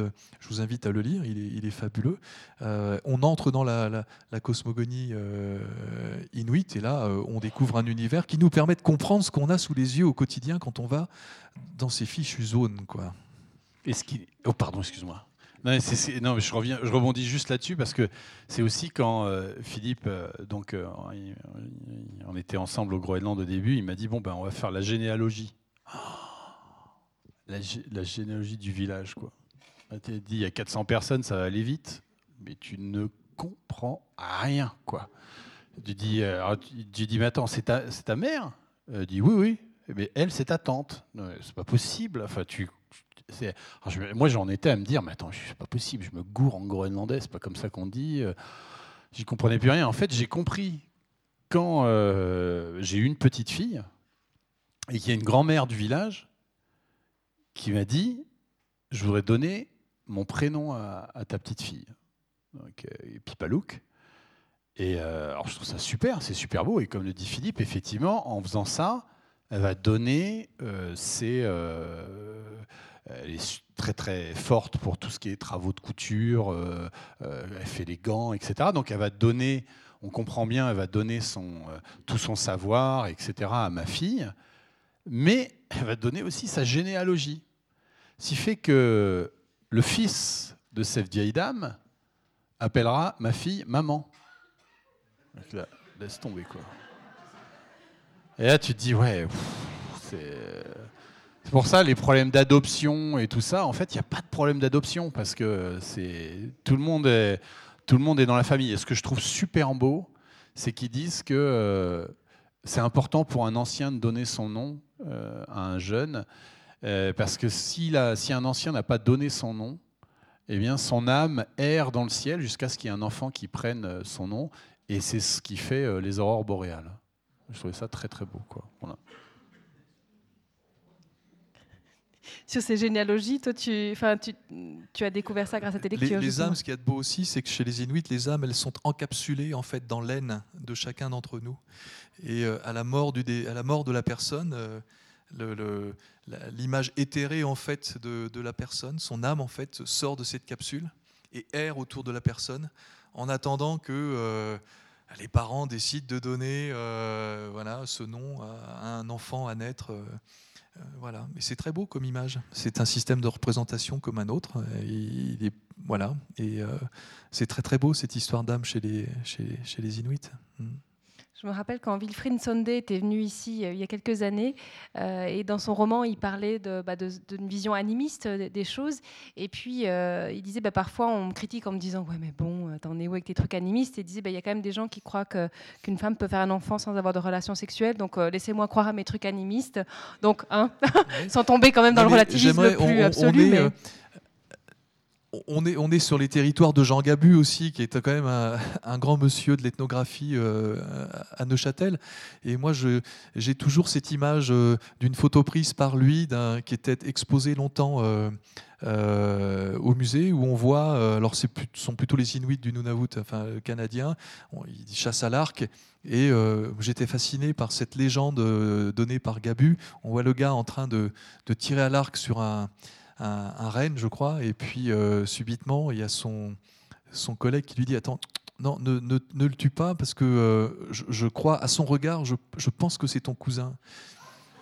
Euh, et, et, le gars ne tue pas. Voilà. Et la photo doit être encore au musée d'ethnographie de, de, de, Neuchâtel avec la légende de, de Jean Gabu. C'est aussi ça l'animisme d'une certaine façon, c'est euh, voilà, on, prête on, a conscience que quand on a un animal en face de nous, c'est un animal, mais on lui prête aussi des qualités euh, humaines. Voilà, donc on a des enveloppes différentes, mais on a des, intériorités identiques. Voilà, et donc on prête aux animaux les mêmes pouvoirs que ceux que l'on prête aux humains. Euh, et ça, c'est quand on a compris ça, euh, et qu'on sait que ça ne s'applique pas uniquement aux animaux, mais que ça peut s'appliquer aussi à, différents éléments euh, de notre euh, environnement, des pierres, des arbres, des fleurs, de la glace, de la banquise, de la neige, et eh ben on comprend comment ces gens, ces gens fonctionnent et on comprend leur capacité d'adaptation très forte. Est-ce que c'est un peu cette notion que tu aimes beaucoup, qui, qui, est le fantastique social, qui de Pierre Macorlan, tout cet univers, toute cette vision de l'être humain, des animaux, de l'univers? Ah oui, bah là tu, tu, tu, touches une corde, une corde, sensible parce que j'adore euh, Pierre Macorlan. Euh, pour plein de raisons, c'est un, écrivain euh, sublime pour moi. Et c'est surtout quelqu'un qui était un, grand amoureux de la photographie, photographe lui-même. Et il a écrit parmi les plus beaux textes qui existent selon moi sur, le, sur la photographie et le, et le rôle de la, la photographie. Et Pierre Macorlan a, lancé ce concept de fantastique social. En fait, la photographie permet de, percevoir, de rendre compte du fantastique social de, ces communautés. Et dans le fantastique social, il y a, il y a du rêve, il y a aussi euh, des choses moins moins drôle. Et puis euh, voilà, donc il, englobe tout ça dans, ce concept. Et effectivement, appliqué au monde de la photographie, euh, ça me semble très, très pertinent. Pour lui, une société, euh, analyser une société, étudier une société, c'est rendre compte de ce fantastique social, avec les bonnes choses, les moins bonnes choses. Voilà, et puis oui, c'est vrai que c'est vrai que le fantastique social, moi, me, je l'ai avec moi dans ma mallette d'ethnologue quand je vais sur le sur le sur le terrain, avec avec un autre. là, en tant qu'ethnologue, j'ai plombé un peu l'atmosphère, mais j'ai toujours cette phrase de Lévi-Strauss en tête quand je suis sur le terrain. Rappelle-toi que l'homme n'est pas un être moral, c'est un être humain. Voilà. Et moi, dans toutes les sociétés que je, traverse, euh, je me le dis. Et au quotidien, je me le dis aussi quand, euh, quand je nous regarde, quand euh, je me regarde. et ça veut tout dire. On comprend ce qui est en train de se passer au niveau planétaire aujourd'hui quand on a, quand on a en tête ce, propos de Claude Lévi-Strauss la photographie comme euh, outil pour atteindre cela. Euh, je lisais aussi, euh, Nicolas, que grâce à Philippe, tu as changé ta façon de faire des photos aussi. J'aimerais t'entendre ça avant de passer la parole au public. Bah oui, parce que justement, si tu veux, tu regardes plus, tu regardes plus les gens. tu fréquentes un peu trop un ethnologue là. Tu regardes plus les gens, tu regardes plus les objets de la même manière. Et ton rapport, ton rapport en plus tu vois, la, photo, moi je la pratiquais. Euh, moi je, ne suis pas photographe. J'ai trop de respect pour euh, pour les photographes et pour le travail de, de Philippe pour me présenter comme photographe. Euh, moi j'étais un voleur d'images. J'avais un appareil photo, mais voilà, je faisais la même chose qu'avec un téléphone ou qu'avec etc. Et donc ce rapport, justement, ce rapport à l'image et ce questionnement. tu vois justement qu'est-ce que qu'est-ce que pourquoi tu fais une photo, comment tu l'as fait, euh, c'est presque euh, aussi important que la photo en elle-même. Et c'est ça, tout d'un coup, moi, qui m'a énormément, énormément transformé. Mais ça, c'est. Puis c'est aussi toute cette dimension euh, humaine, justement.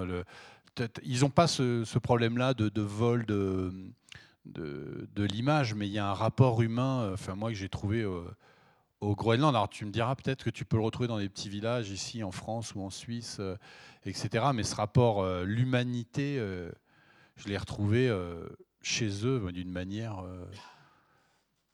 extrêmement puissante, tu vois. Et puis en photo, cette humanité, mais même après, je ne saurais pas comment prendre prendre une photo de tout ça, tu vois, c'est pour ça, ça, ça, me, ça, me, dépasse. Vraiment, la photo, maintenant, je trouve, me dépasse euh, énormément. Tu vois, juste parce qu'il y a des gens là qui, qui, ont été avec moi sur, sur des croisières. Et juste une toute petite histoire pour vous raconter cette, euh, cette humanité, moi, qui m'a touché chez les Groenlandais. Je, l'ai fait, fait, très rapide. Hein. Je, vais, euh, on, fait une croisière qui passe par mon village. Et il y a une dame euh, qui vient sur le bateau qui me dit ah, Je suis content que ce soit toi le chef d'expédition parce que euh, avec ma fille, je les avais emmenés en Antarctique, euh, je ne sais plus où, en Amazonie, etc. Et elle me dit on voulait vraiment venir, on voulait vraiment venir voir ton village. voilà, c'était le souhait de ma fille, elle voulait voir ton village, etc. Et puis ben, je dis ah, ben, c'est super, bah, vous allez voir, on va, on va bien se marrer et tout. Et euh, elle me dit oui, alors bon, ma fille à six mois est tombée malade, mais malgré sa maladie, on s'est dit tant pis, on maintient le voyage, etc. Et voilà, c'est pour là euh, que je suis venu. Ben, je dis bah, ça c'est super, bravo. Euh. Et elle me dit mais bon, ma fille est morte il y a un mois. Et elle me dit mais pour, par mémoire pour elle, j'ai je suis venu faire ce voyage pour elle, pour aller dans ton village. Je suis désolé, à chaque fois que je raconte cette histoire, ça m'émeut, parce que je serais vraiment très touchant. quoi. Et il me dit, voilà, ma fille voulait voir ton village, elle n'a pas pu, j'y vais pour elle. elle me raconte ça, je me dis, bon, bah là, ça va être, là, il va falloir mettre la... Le voyage va être euh, fort, quoi. Et on arrive dans mon village, et dans mon village, comment ça se passe? Euh, Eh bien, c'est pareil avec Philippe et cette idée de cette idée absolument géniale de co-construire du tourisme, c'est-à-dire de plus arriver en disant aux gens voilà ce que je veux, mais en disant en allant avant avec eux et en leur demandant mais qu'est-ce que vous avez envie de montrer? Donc en fait, c'est eux qui font tout. Nous, on leur demande rien de spécial. Et à la fin, on leur dit, je leur dis, voilà, vous avez euh, une heure et demie à bord du bateau. Euh, les, gens sont captifs dans le théâtre. Vous présentez ce que vous avez envie de montrer. Je ne leur dis pas, alors vous nous faites une danse du tambour, puis une danse de ceci. Non, non. C'est pour ça que le, rideau s'ouvre et puis euh, tu as des gamins qui chantent Britney Spears, euh, qui font du hip-hop euh, ou quoi, parce qu'ils ont envie de montrer ça. Et ça raconte énormément de choses, évidemment. Mais donc voilà, et puis évidemment, c'était Ouli qui s'occupait de, ce spectacle. Et puis je lui dis, je raconte l'histoire de cette dame. Je dis, est-ce que tu pourrais faire un truc pour cette dame? Parce que voilà. Et elle me dit, il est hyper touché. Et puis il me dit, oui, oui. Et ils, font, euh, pendant le spectacle, ils, chantent Amazing Grace en groenlandais. Donc c'était très touchant, euh, euh, très gentil de leur part et tout ça. Puis voilà, ben, après il y a des trucs drôles, il y a des trucs moins drôles. Il y a Lars, je sais pas si tu as mis des photos de Lars qui fait le, pitre, etc. C'est la première photo, ouais. Et, euh, puis tout le monde s'en va, c'est la fin, etc. Ils vont partir. Donc tous les passagers s'en vont. Et puis là, Ouli me dit Non, mais Nico, il euh, faut qu'on voit la dame là. Ah, je dis Ah ouais, non, mais elle est partie. Elle dit Non, non, non, mais non. Ah, tout d'un coup, il y avait un truc super grave. Et il dit Non, non, on ne pourra pas partir du bateau si on n'a pas vu la dame. Alors bon, je vais, je rattraper, la dame, puis je dis ben, Viens avec moi, parce qu'il voudrait, il voudrait te voir. Et là, ils étaient 15 sur scène, comme ça, sur une scène comme ça. Là, ils étaient euh, tous alignés. Et chacun leur tour, ils l'ont pris dans les bras comme ça. Il, parlait en groenlandais. Il disait, bah, je ne pourrais même pas traduire parce que tout le monde était là, c'était tellement émouvant, je suis désolé. Hein. Euh, et tout le, monde, tout le monde pleurait et elle passait de bras en bras comme ça. Je ils ne la connaissent pas. Euh, et, voilà. Et puis à la fin, bah, évidemment, euh, bah, tout le monde pleurait, puis tout le monde était heureux, puis elle est repartie. Moi, je me souviens, j'étais avec le commandant sur scène. nous, on était, euh, tu vois, les guerriers de l'Apocalypse, on était comme ça, et à moitié en larmes. Euh, et, à la fin, je dis, mais Ouli, mais pourquoi tu fais ça? Je veux dire, cette dame, tu la connais pas, c'est hyper gentil d'avoir fait ça, mais pourquoi? Pourquoi c'était si important? Et là, il me regarde, mais comme si je disais une nannerie monumentale. Quoi. Et il me dit, mais Nico, on a partagé le bonheur, on partage la tristesse. Chacun de nous, on, prend un peu de sa tristesse euh, pour, la, pour la soulager, quoi. Putain, tu te dis la, leçon, quoi. Bah. Moi, je suis désolé, ça, ça m'émeut à chaque fois que je raconte cette histoire. voilà. Voilà, c'est pour ça, pour dire, voilà, des sociétés humaines comme ça. Waouh.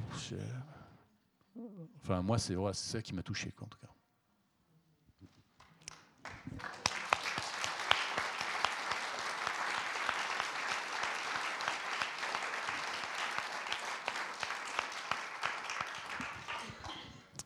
Merci beaucoup Nicolas Desbreuil, merci Philippe Gélin. On a maintenant une, grosse demi-heure même devant nous pour d'autres questions qui peuvent... Euh, vous voyez, on, était parti sur le, quotidien des chasseurs nuit, mais finalement c'est tout un, monde qui s'ouvre, donc il vous suffit de demander le micro pour euh, poursuivre, ça commence tout de suite. Merci. Bien, bonsoir ces messieurs, merci beaucoup pour euh, votre conférence. J'ai trouvé très intéressante, d'autant plus que je suis pas mal concerné parce que je connais très très bien ces régions-là. J'ai j'ai eu le privilège de faire le tour du cercle polaire arctique en tant que bras droit de Mike. Donc j'ai été euh, amené à côtoyer ces gens-là. Et c'est vrai que tout ce que vous dites, euh, j'ai retrouvé. Et puis euh, ça me rappelle des souvenirs extraordinaires. Néanmoins, je reste un petit peu sur ma faim. Donc je reviens là-dessus, je suis ni ethnologue, ni physicien, je suis un petit aventurier qui a eu le privilège de rencontrer ces gens-là. Mais je reste un peu sur ma faim parce qu'en venant ici, d'après ce que j'avais lu, c'est un petit peu la disparition de la culture au travers du réchauffement climatique. Et moi, j'étais là-bas avant qu'on parle. On parlait déjà du réchauffement climatique, mais plus comme maintenant, parce que maintenant c'est devenu un thème politique, un thème économique, les lobbies s'attribuent ça, les politiciens s'attribuent euh, le problème. Euh, et j'attendais d'avoir vos explications par rapport à la disparition de la culture, ça veut dire des chasseurs, ça veut dire euh, des pêcheurs, etc. Et puis moi, à l'époque, toute cette culture-là, elle était déjà perdue parce que ce n'était pas le réchauffement climatique, c'était tout simplement l'économie ou on a vu le problème des Amérindiens, des Inuits, des aborigènes, où des grandes entreprises s'appropriaient leur terrain pour se blanchir les mains, leur donner un autre terrain, leur donner de l'argent.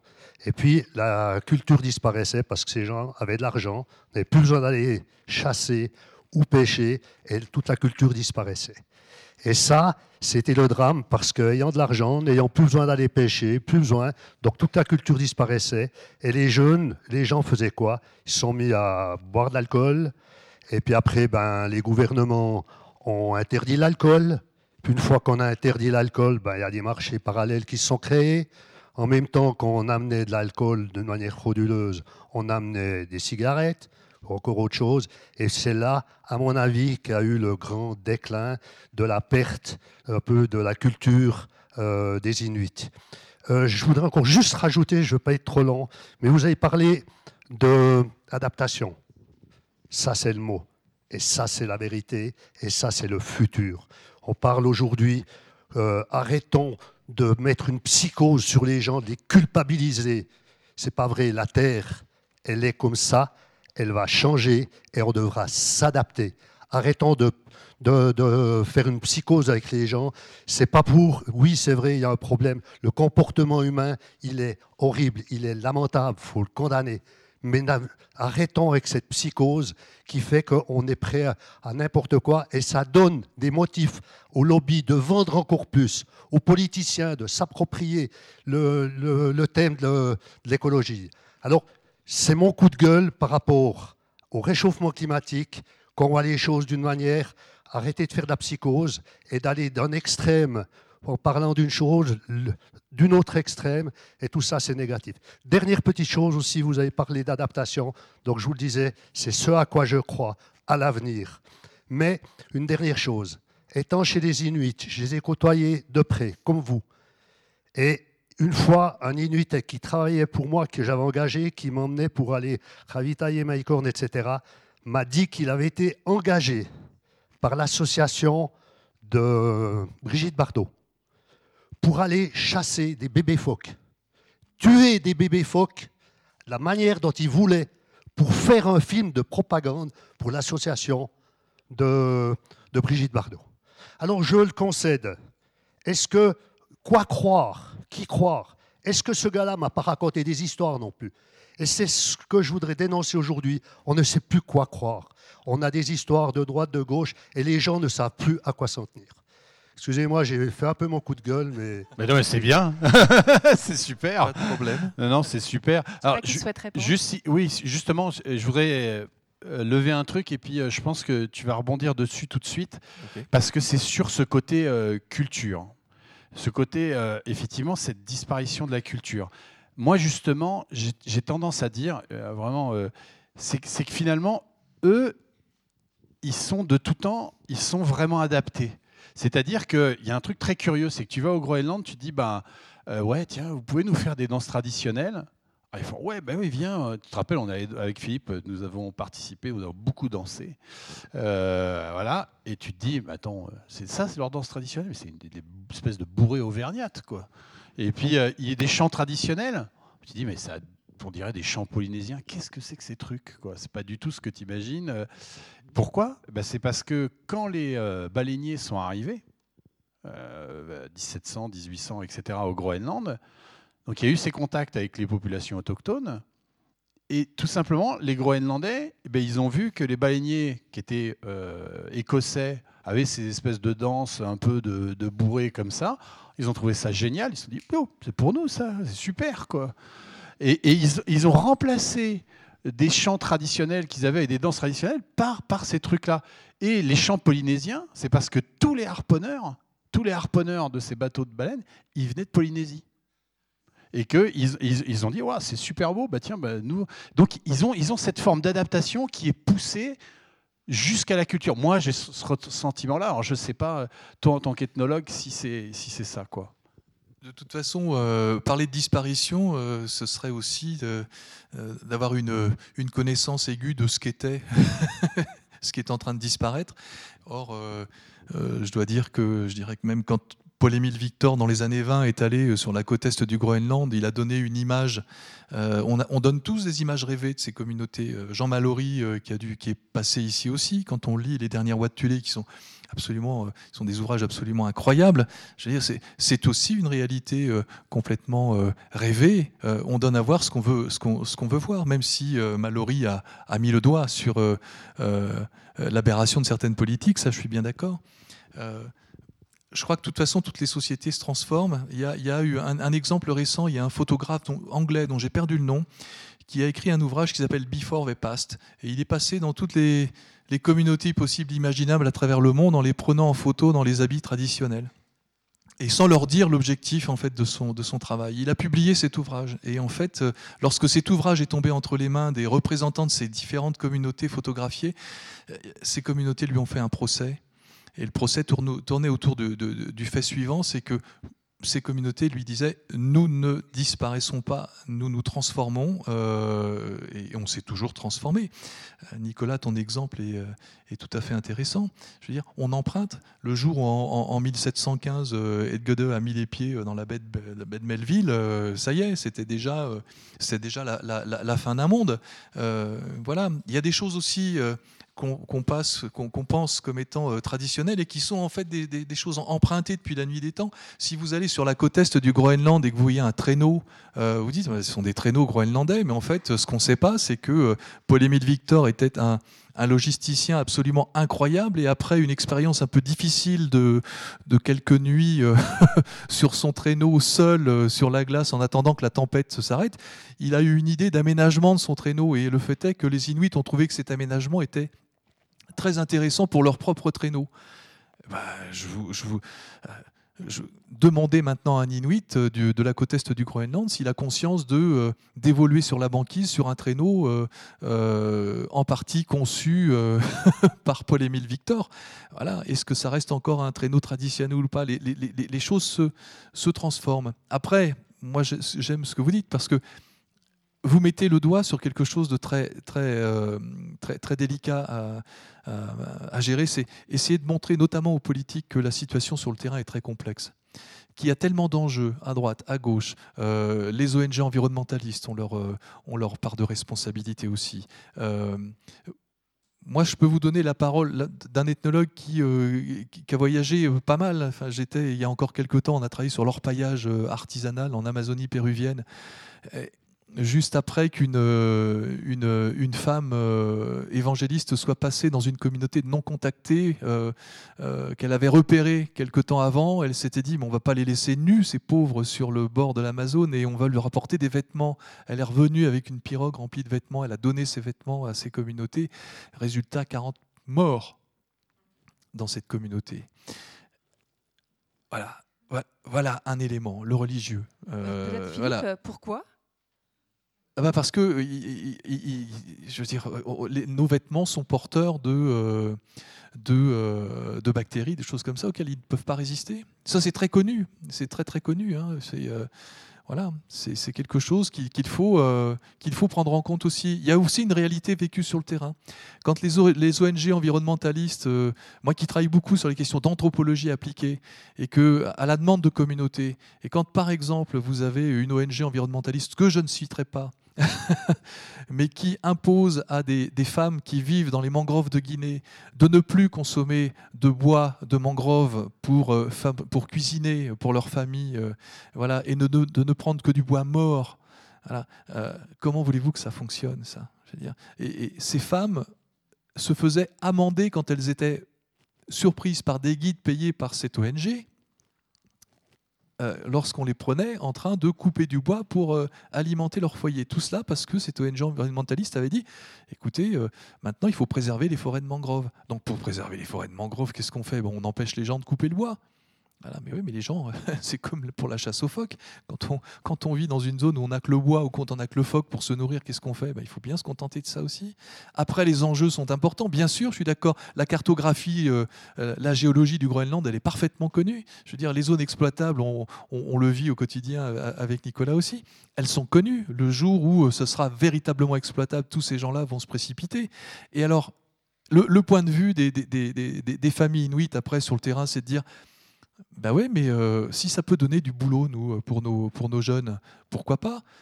Il n'y a jamais eu autant de bourses données en géologie euh, à, des, à, des, à, de jeunes Inuits dans les universités. C'est pas pour rien non plus, c'est qu'on est en train de préparer l'avenir quelque part. Alors cet avenir, il est bon, il est mauvais, mais effectivement, on se rend bien compte que tout est très compliqué. Tout est très compliqué. Et je crois que c'est aussi quelque part le, rôle de, des, scientifiques, des ethnologues, des sociologues, quand ils partent sur le terrain, de non pas de, donner des leçons de morale, mais de rendre compte, comme vous le dites fort bien, de cette complexité qui est présente sur le terrain. Que faire? On voit bien que les politiques internationales sont complètement euh, euh, incapables de répondre euh, très précisément à tout, ce qui se, passe. Que les décisions sont prises, mais avec d'un autre côté un cynisme pas possible, des aberrations pas, pas, pas possibles aussi. On les vit sur le terrain quand on fait de l'ethnologie. C'est clair, quelles que soient les communautés. Je reviens là de, Tanzanie, où j'ai passé du temps avec des communautés de chasseurs-cueilleurs. L'année dernière, j'y étais encore. Euh, l'argent qu'ils gagnaient grâce au tourisme, deux véhicules de touristes hein, qui venaient par semaine, c'est-à-dire quatre touristes, hein. euh, cet argent était, euh, utilisé pour acheter 20 litres d'eau parce qu'il n'y a plus, d'eau dans la zone. On est chasseurs-cueilleurs, on dépend du, gibier, de, des baies, mais on dépend aussi de l'eau. Il n'y a plus d'eau dans la zone. Alors, bah, l'argent du tourisme permettait de, d'acheter l'eau. Et puis je reviens là, il y a un mois, je passe euh, presque un mois avec eux, et euh, ils me disent, bah, tu sais, maintenant Philippe, regarde, on a un petit pipeline, enfin c'est un tuyau qui passe dans la, brousse, et puis on a, l'eau gratuitement. Ah oui, ils ont l'eau gratuitement. Ah, les touristes viennent quand même. Qu'est-ce qu'on fait avec l'argent du tourisme? Eh ben, on achète de la marijuana, on achète de l'alcool, etc., etc. Alors, qu'est-ce qu'on fait? Voilà. Comment on agit Comment on intervient? Euh, je veux dire, il n'y a pas de solution globale, il n'y a que des solutions ponctuelles, je pense. Et euh, voilà, je pense qu'il faut avoir conscience de ça. C'est vrai que les coups de gueule, on a envie. Euh, moi, je suis comme vous. Quand je vais sur le terrain, j'ai envie d'en pousser, mais des. Nicolas, pareil, quand tu voyages aussi beaucoup, on a envie de pousser des coups de gueule, mais on se retrouve souvent démunis face à ces, situations parce que on a une telle prise de conscience de la complexité des choses que voilà. Alors après, est-ce qu'il faut baisser les bras ou pas? Je me souviens d'une conversation qu'on a vue quand j'avais invité Claude euh, Lorius pour donner une conférence à Neuchâtel. On s'était retrouvés après avec Anne-Christine et Claude sur le, euh, à Alpélac, sur la terrasse. Et euh, Claude me disait Mais, mais alors, Philippe, et Dieu sait si, Claude, vous avez une, une, une, connaissance du monde politique aussi autour de l'environnement. Mais quand on voit l'échec des politiques internationales, mais quelle est la solution? Et on a là la chance d'avoir quelqu'un qui, vous avez combien d'années d'expérience de, de, de, côtoiement de, ces politiques. Euh, voilà. On n'a pas de solution. Enfin, moi, pour l'instant, j'en ai, j'en ai pas. On n'a que des, des, des, solutions locales, ponctuelles. Voilà. Je ne sais pas, Claude. Alors là. Euh, oui, restons, restons positifs. On avait une autre question ici, monsieur?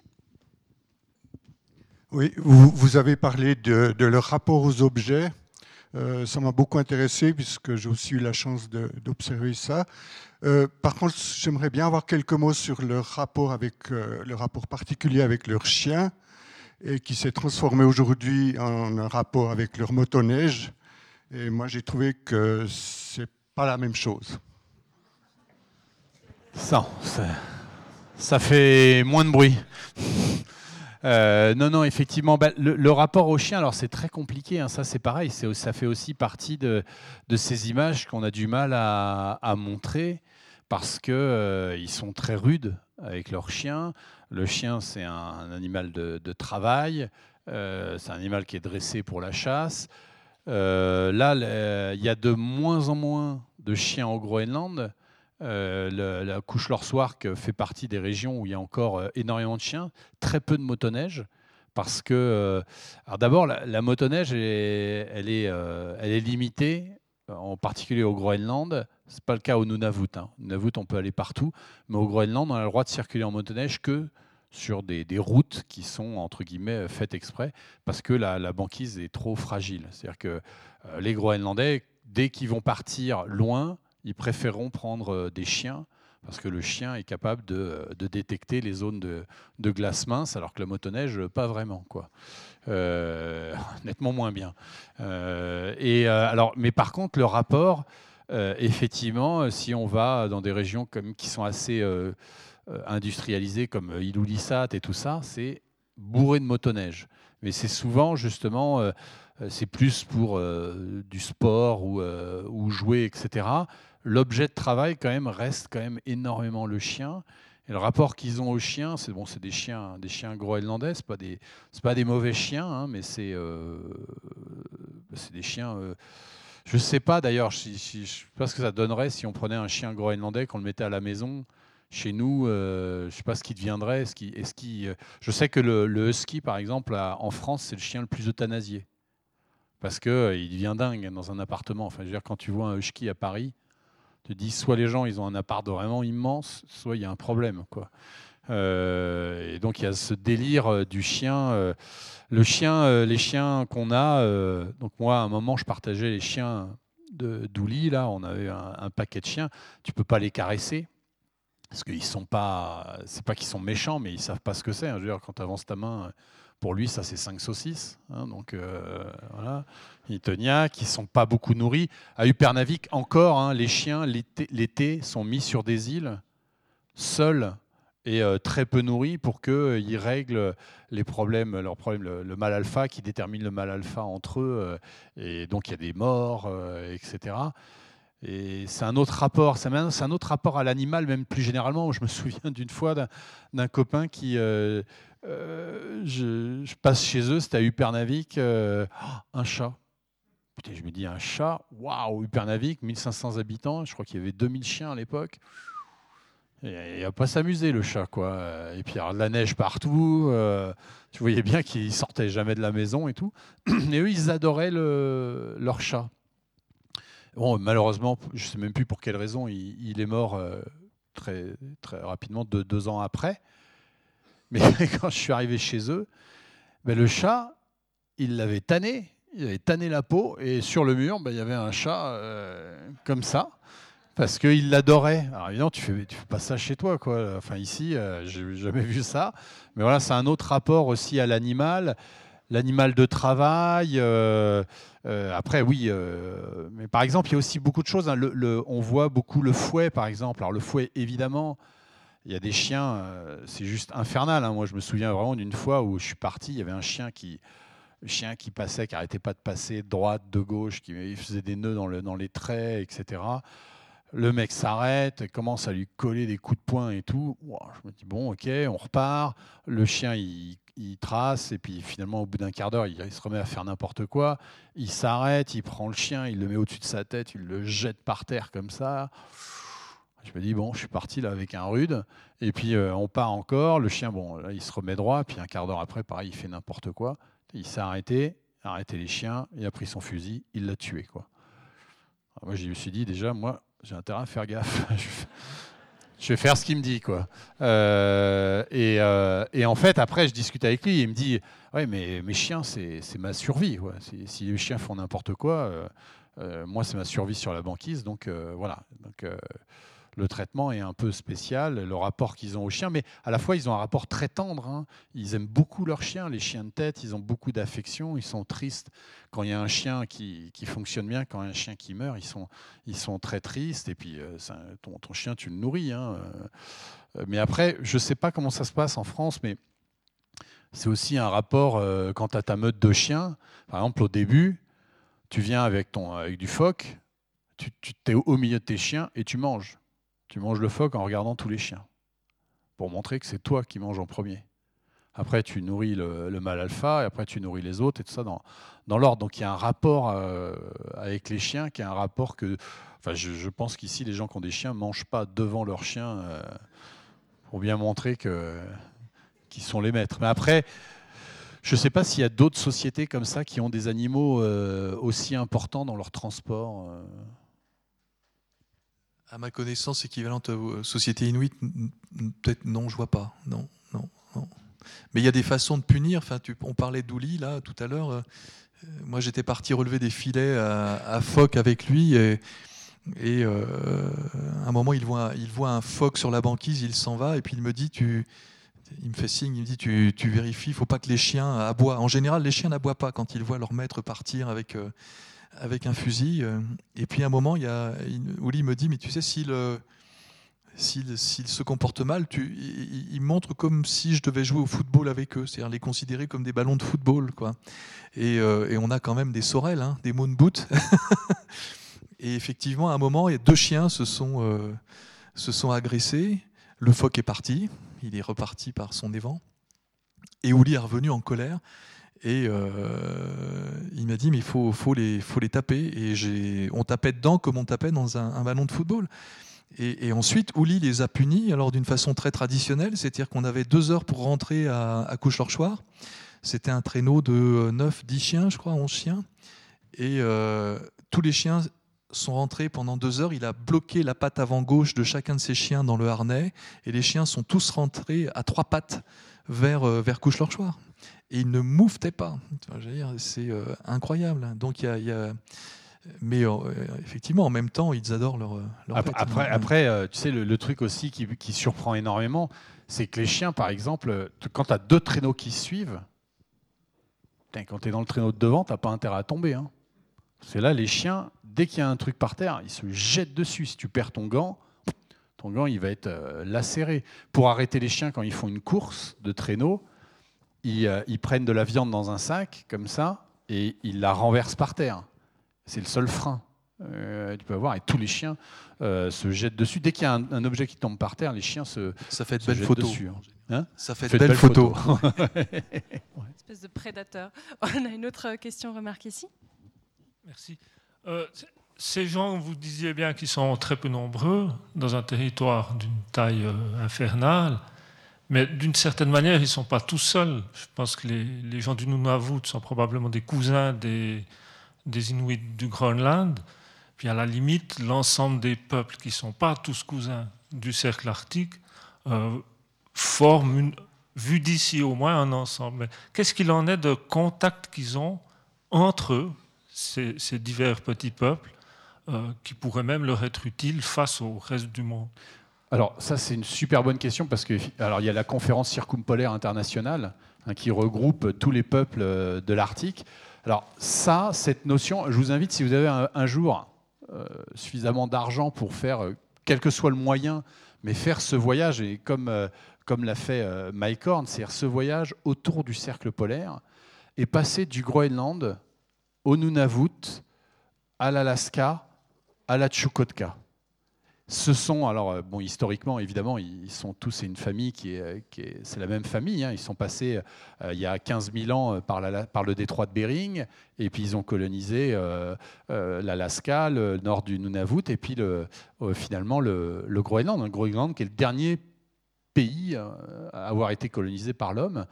donc ils sont tous cousins. Alors déjà, il y a une, vraiment une, dans les, langues esquimaux-aléoutes, même si vous parlez groenlandais, moi, j'ai été hyper surpris en retrouvant Tchoukotka et en arrivant à baragouiner quelques mots comme ça, et on arrivait à se comprendre. Euh, quelques mots, hein, mais il y a vraiment une même racine euh, qu'on retrouve tout du loin. Et alors, pour revenir à la question qu'on avait aussi, euh, c'est un phénomène qui est très curieux, mais ça, je ne sais pas si. Là, c'est vraiment mon explication toute simple, mais au Groenland, effectivement, cette culture traditionnelle, elle se perd un peu. C'est-à-dire la danse du tambour, bon, les danses vraiment anciennes, il y en a très très peu. Et plus vous allez vers la Chukotka, plus les peuples ont été opprimés. Je veux dire, quand même, au Canada, ils ont été salement opprimés. En Alaska, encore plus. En Chukotka, évidemment, encore plus. Plus ils ont perdu la vie traditionnelle, c'est-à-dire autant au Groenland, à, à Couche-Lorsoir, que les gars, et euh, Mathias, je pense que tu as, des photos, as plein de photos de Mathias, euh, il fait ses kayaks lui-même encore. Il fait son harpon lui-même. En Chukotka, ils ne savent plus faire ça.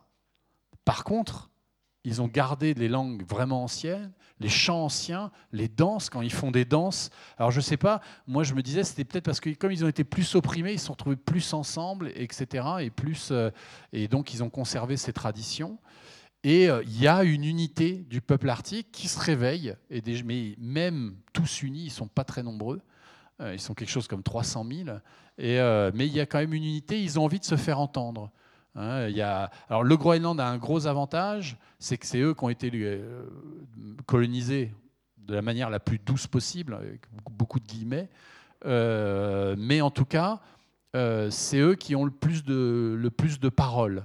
Euh, et notamment euh, Alekra Hammond, l'ancienne première ministre groenlandaise, qui est au gouvernement danois, etc. Et ils arrivent à se, faire entendre dans toutes les. Je vais dans beaucoup de, réunions, euh, justement, sur toutes les, conférences circumpolaires, etc.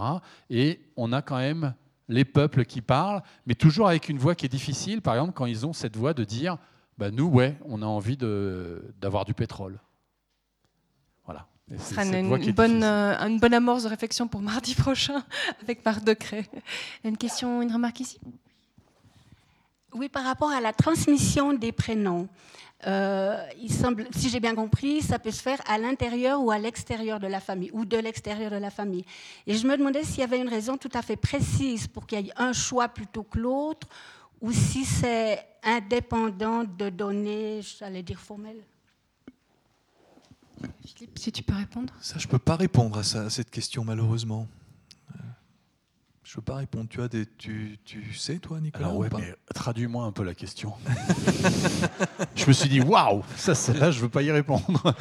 Euh, ta question, c'est que tu veux savoir, j'ai pas très bien compris. Hein. Euh, monsieur, la, transmission du prénom, donc le choix de la personne qui va transmettre le prénom, peut se faire à l'intérieur de la famille ou à l'extérieur de la famille. Et je me demandais s'il y avait une raison tout à fait spéciale que ça soit un choix plutôt que l'autre.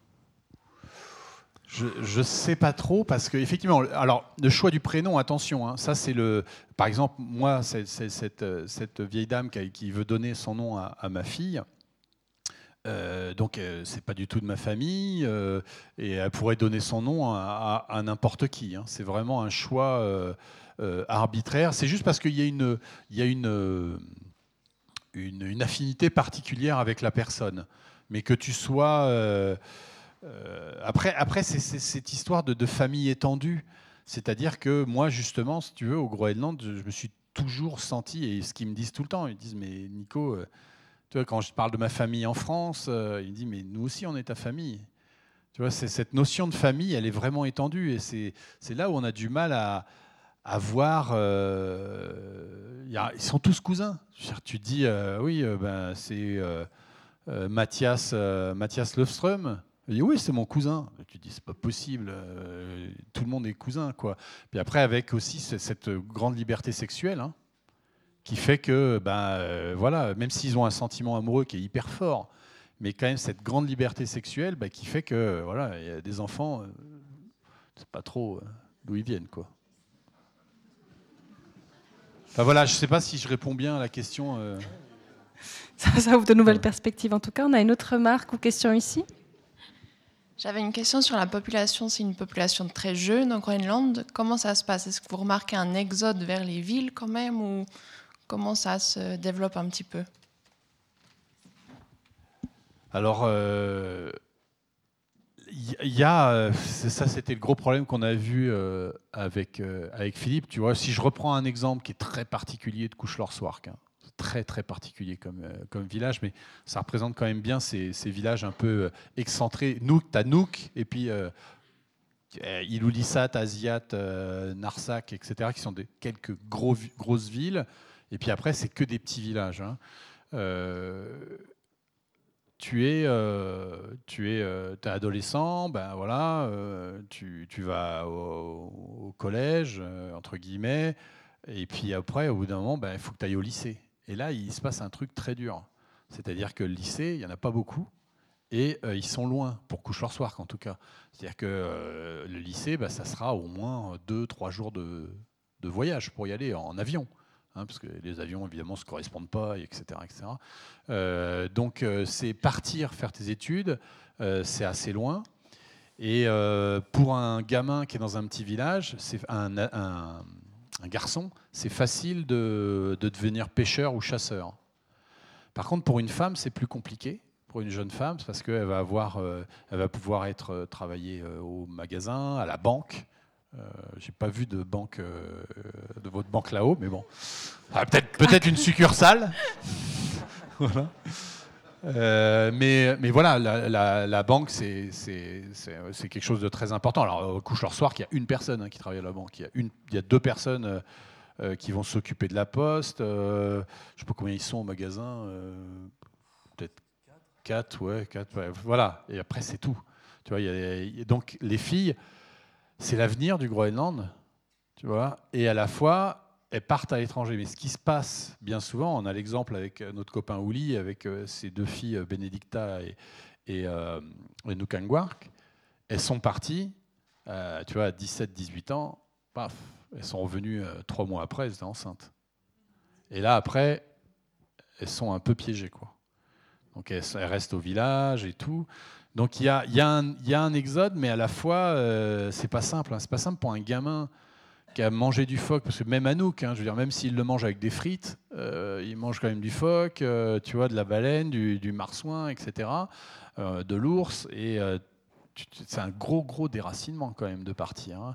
Et avec la peur, moi c'était ça que j'ai trouvé super beau quand on avait emmené les, Inuits ici, c'est qu'à la fin j'avais demandé à Ouli, j'avais demandé, mais il m'avait demandé, euh, en venant, je leur avais dit, euh, on va réaliser trois de vos rêves les plus chers.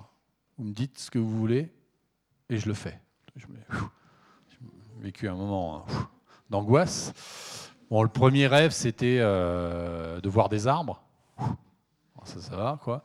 Euh, deuxième, euh, c'était de se baigner dans la mer. Et le troisième, c'était de voir des animaux. Voilà, donc waouh, on a fait tout ça. on est allé, on était, mais on était ici d'ailleurs. On, est, on, était à la tête de rang et on s'arrêtait devant les, les, vaches. Oh la vache, dès qu'il y avait une vache quoi. Et les vaches, étaient, les vaches sont très belles, effectivement, elles étaient splendides. Et euh, ils étaient fascinés, quoi. Ils sont restés euh, très très longtemps. Euh, Parce qu'avant, ils étaient allés à Paris, si tu veux. Ils avaient fait, j'aurais offert des, appareils photo. Et j'aurais dit, bah, vous faites des photos et puis je vais vous montrer ce que c'est, quoi. Et à Paris, je vois, donc je les ai emmenés, je fais tout. Et puis je regarde leurs photos. Bof, là, je vois une photo de pigeon. Après, hop, Ouli qui montre un pigeon puis Ouli devant un pigeon, Adam avec des pigeons. Putain, il y avait 100 photos de Paris. On avait traversé tout Paris, il y avait, 40 de, pigeons, quoi. Je dis, mais... leur dis, mais c'est. Euh, pourquoi toutes ces photos de pigeons? Et ils me disent, bah, Nico, euh, il n'y a que ça comme animal ici chez toi. Voilà, tu vois, donc c'était des trucs euh, vraiment importants pour toi. Excuse-moi, j'ai un peu. C'était ta question, c'était sur oui l'exode. Oui, voilà, reviens. Excuse-moi. Et c'était, en fait, si tu veux, c'est parce que euh, à la fin de ce voyage, où on a fait des trucs très forts pour eux, hein, grimper dans un arbre, ils étaient, c'était, c'est des moments super beaux où je les voyais, on était dans la forêt, ils caressaient les arbres, ils étaient fascinés par ces arbres et tout. Ils ont vécu des trucs très très forts. On allé partout, on allé au musée, ils ont vu des imprimantes 3D. Enfin, tu vois, pour eux, attention, c'est des mecs, ils n'ont jamais quitté Couche-leur-Swark. Hein. Chasseurs d'ours, ils n'avaient jamais quitté Couche-leur-Swark. Donc ça a été un vrai bouleversement pour eux. Et à la fin, euh, je dis, bah, qu'est-ce qui t'a le plus... Euh, qu'est-ce que tu retiens de ce voyage-là, Ouli quoi? Et le truc, il m'a dit, j'ai trouvé ça, je me suis dit, ouais, avec Philippe, on a réussi. quoi. Il m'a dit, bah, moi, ce que je retiens, c'est que mes enfants doivent appréhender le monde qui les entoure avant que le monde ne les appréhende. Tu vois? Ça, c'est super fort. Et c'est un peu, ça rejoint un peu ta, ta réflexion. C'est de se dire, il faut que mes enfants sachent ce qu'il y a ailleurs avant que ce soit vraiment le monde qui les découvre pour qu'eux, ils puissent faire le, leur choix. Et donc, il faut que ces enfants euh, voyagent. Euh, voilà. Et donc, si tu veux, cet exode, il n'existe pas encore. Il est, là, on, a, on fait venir, je travaille pour une, une, compagnie de croisière, on va faire venir une jeune groenlandaise en France donc elle, va, va, apprendre le français, mais surtout euh, euh, voilà, travailler dans le tourisme pour justement essayer de, voir avec elle comment on peut euh, travailler avec les populations autochtones et tout ça. Donc ils ont envie de venir à la fois et à la fois ils sont tellement contents de retourner chez eux aussi sec. Quoi. Ils avaient, à la fin ils n'en pouvaient plus. Hein, quoi. On va prendre une toute dernière question parce qu'on a déjà dépassé l'heure.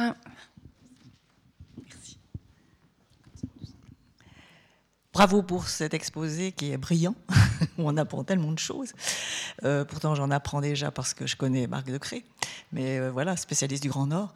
Moi, je voulais vous poser la question en tant qu'ethnologue, est-ce que vous faites, comme avec le Jardin botanique, des échanges avec, pour apporter quelque chose là-bas, ou euh, c'est que dans un sens? Est-ce que je...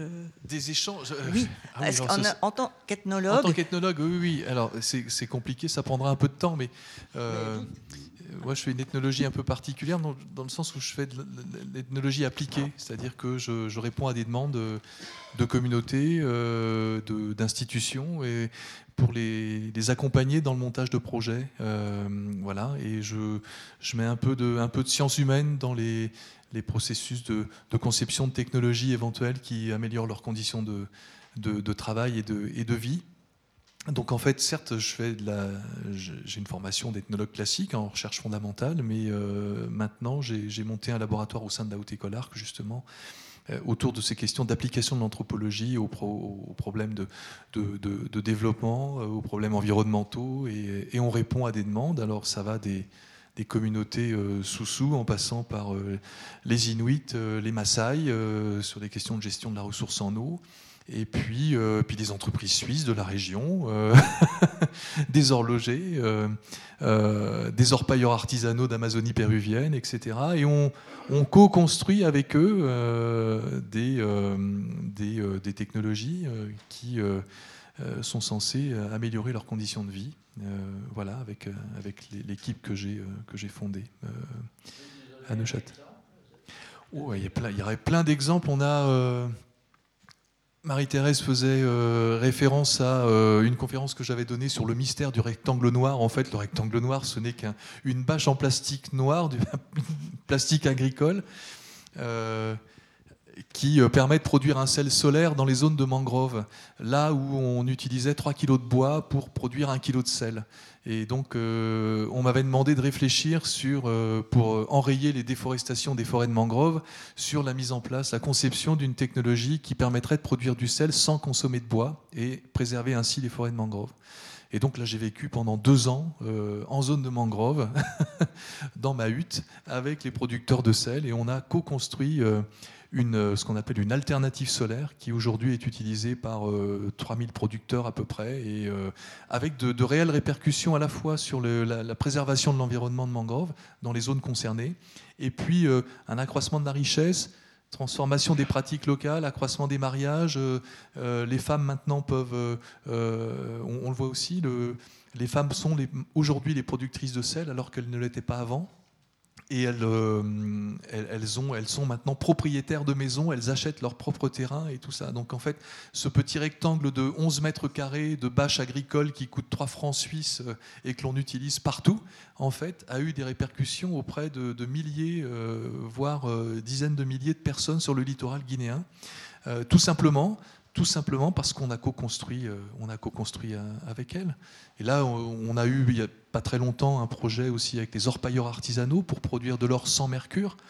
Euh, là aussi, on a travaillé pendant cinq ans avec les Indiens à Maracairy, en Amazonie péruvienne, pour concevoir non pas une technique qui annule l'usage du mercure. Pourquoi? Ben, Tout simplement parce qu'en 2008, le prix de l'or a été multiplié par deux ou trois et qu'on n'a jamais eu autant de producteurs d'or, en fait, d'or-pailleurs à travers le monde, et y compris sur les zones où on n'utilisait pas de mercure, pour, produire de l'or plus rapidement, on s'est mis à utiliser du mercure. Donc, euh, donc bah oui, vous voyez les aberrations aussi, voilà, le, contexte, on doit jouer avec ça aussi quand on... Et, donc on a conçu, avec mon équipe, on a conçu une, une technologie qui qui, euh, permet de... Euh, bien sûr, on produit de l'or avec, toujours avec du mercure, les technologies de production d'or sans mercure existent, hein. il y en a des tonnes, mais dans les hangars et dans, les bords, euh, au bord de l'Amazonie, elles sont, elles sont techniquement viables, mais socialement, elles ne rencontrent pas leurs utilisateurs. Et si elles ne rencontrent pas leurs utilisateurs, c'est parce qu'elles ont été conçues en dehors du contexte local et euh, en dehors de leurs utilisateurs. Et nous, ce qu'on a fait, on a conçu une rétorta, c'est un alambic à mercure, avec les, orpailleurs à Maracairy. Cet alambic permet de récupérer 99% euh, du mercure euh, utilisé. C'est autant de mercure qui ne part pas dans l'eau, c'est autant de mercure qui ne part pas dans les poumons, dans la terre, etc. Et cette, cette rétorta, cet alambic à mercure, est construit localement avec des artisans locaux et tous ceux qui veulent la construire peuvent la construire puisque les, les, fichiers sont libres d'accès. voilà, et c'est une, une, technologie qui répond aux demandes locales, qui fonctionne techniquement et socialement. Voilà. Oui, bien sûr. Oui, alors en tant qu'ethnologue, oui, c'est toujours gratifiant de voir que, euh, sachant que ça nous rend modeste aussi, parce que du coup, c'est quelque chose qu'on a vraiment co-construit avec les, futurs utilisateurs pour des contextes spécifiques.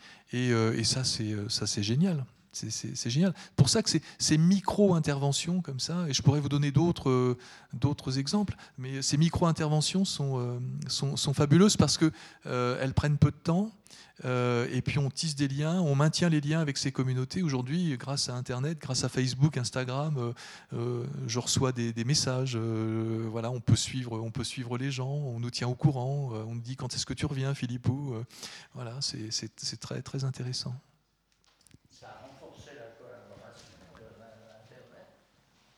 Internet renforce énormément la collaboration, elle, facilite énormément les choses et nous, dans, mon équipe, on l'utilise énormément.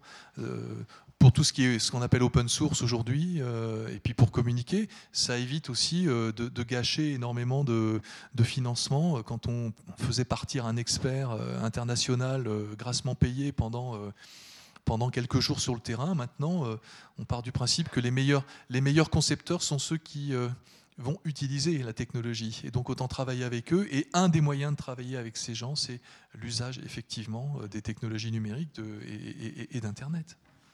En tout cas, ça, change. le rapport aussi est complètement réinventé, beaucoup plus intéressant euh, dans cette co-construction. Oui, c'est une autre forme de rapport. Oui. Merci infiniment, Nicolas Dubreuil. À Philippe Gélin, c'était passionnant de vous entendre. Et, euh, c'est vrai que c'est cette complexité qu'on a eu l'impression de, de, rencontrer, et surtout de non pas de mettre de côté un peu nos a priori, nos représentations euh, des chasseurs inuits. Quand on entend chasseurs inuits, on sait maintenant que ce n'est pas simplement lié à une pratique, mais que c'est une sorte de représentation d'eux-mêmes. Enfin voilà, vous avez enrichi notre vision de, de, ce peuple et merci infiniment à tous les deux, c'était magnifique. Merci à vous. Merci. Merci.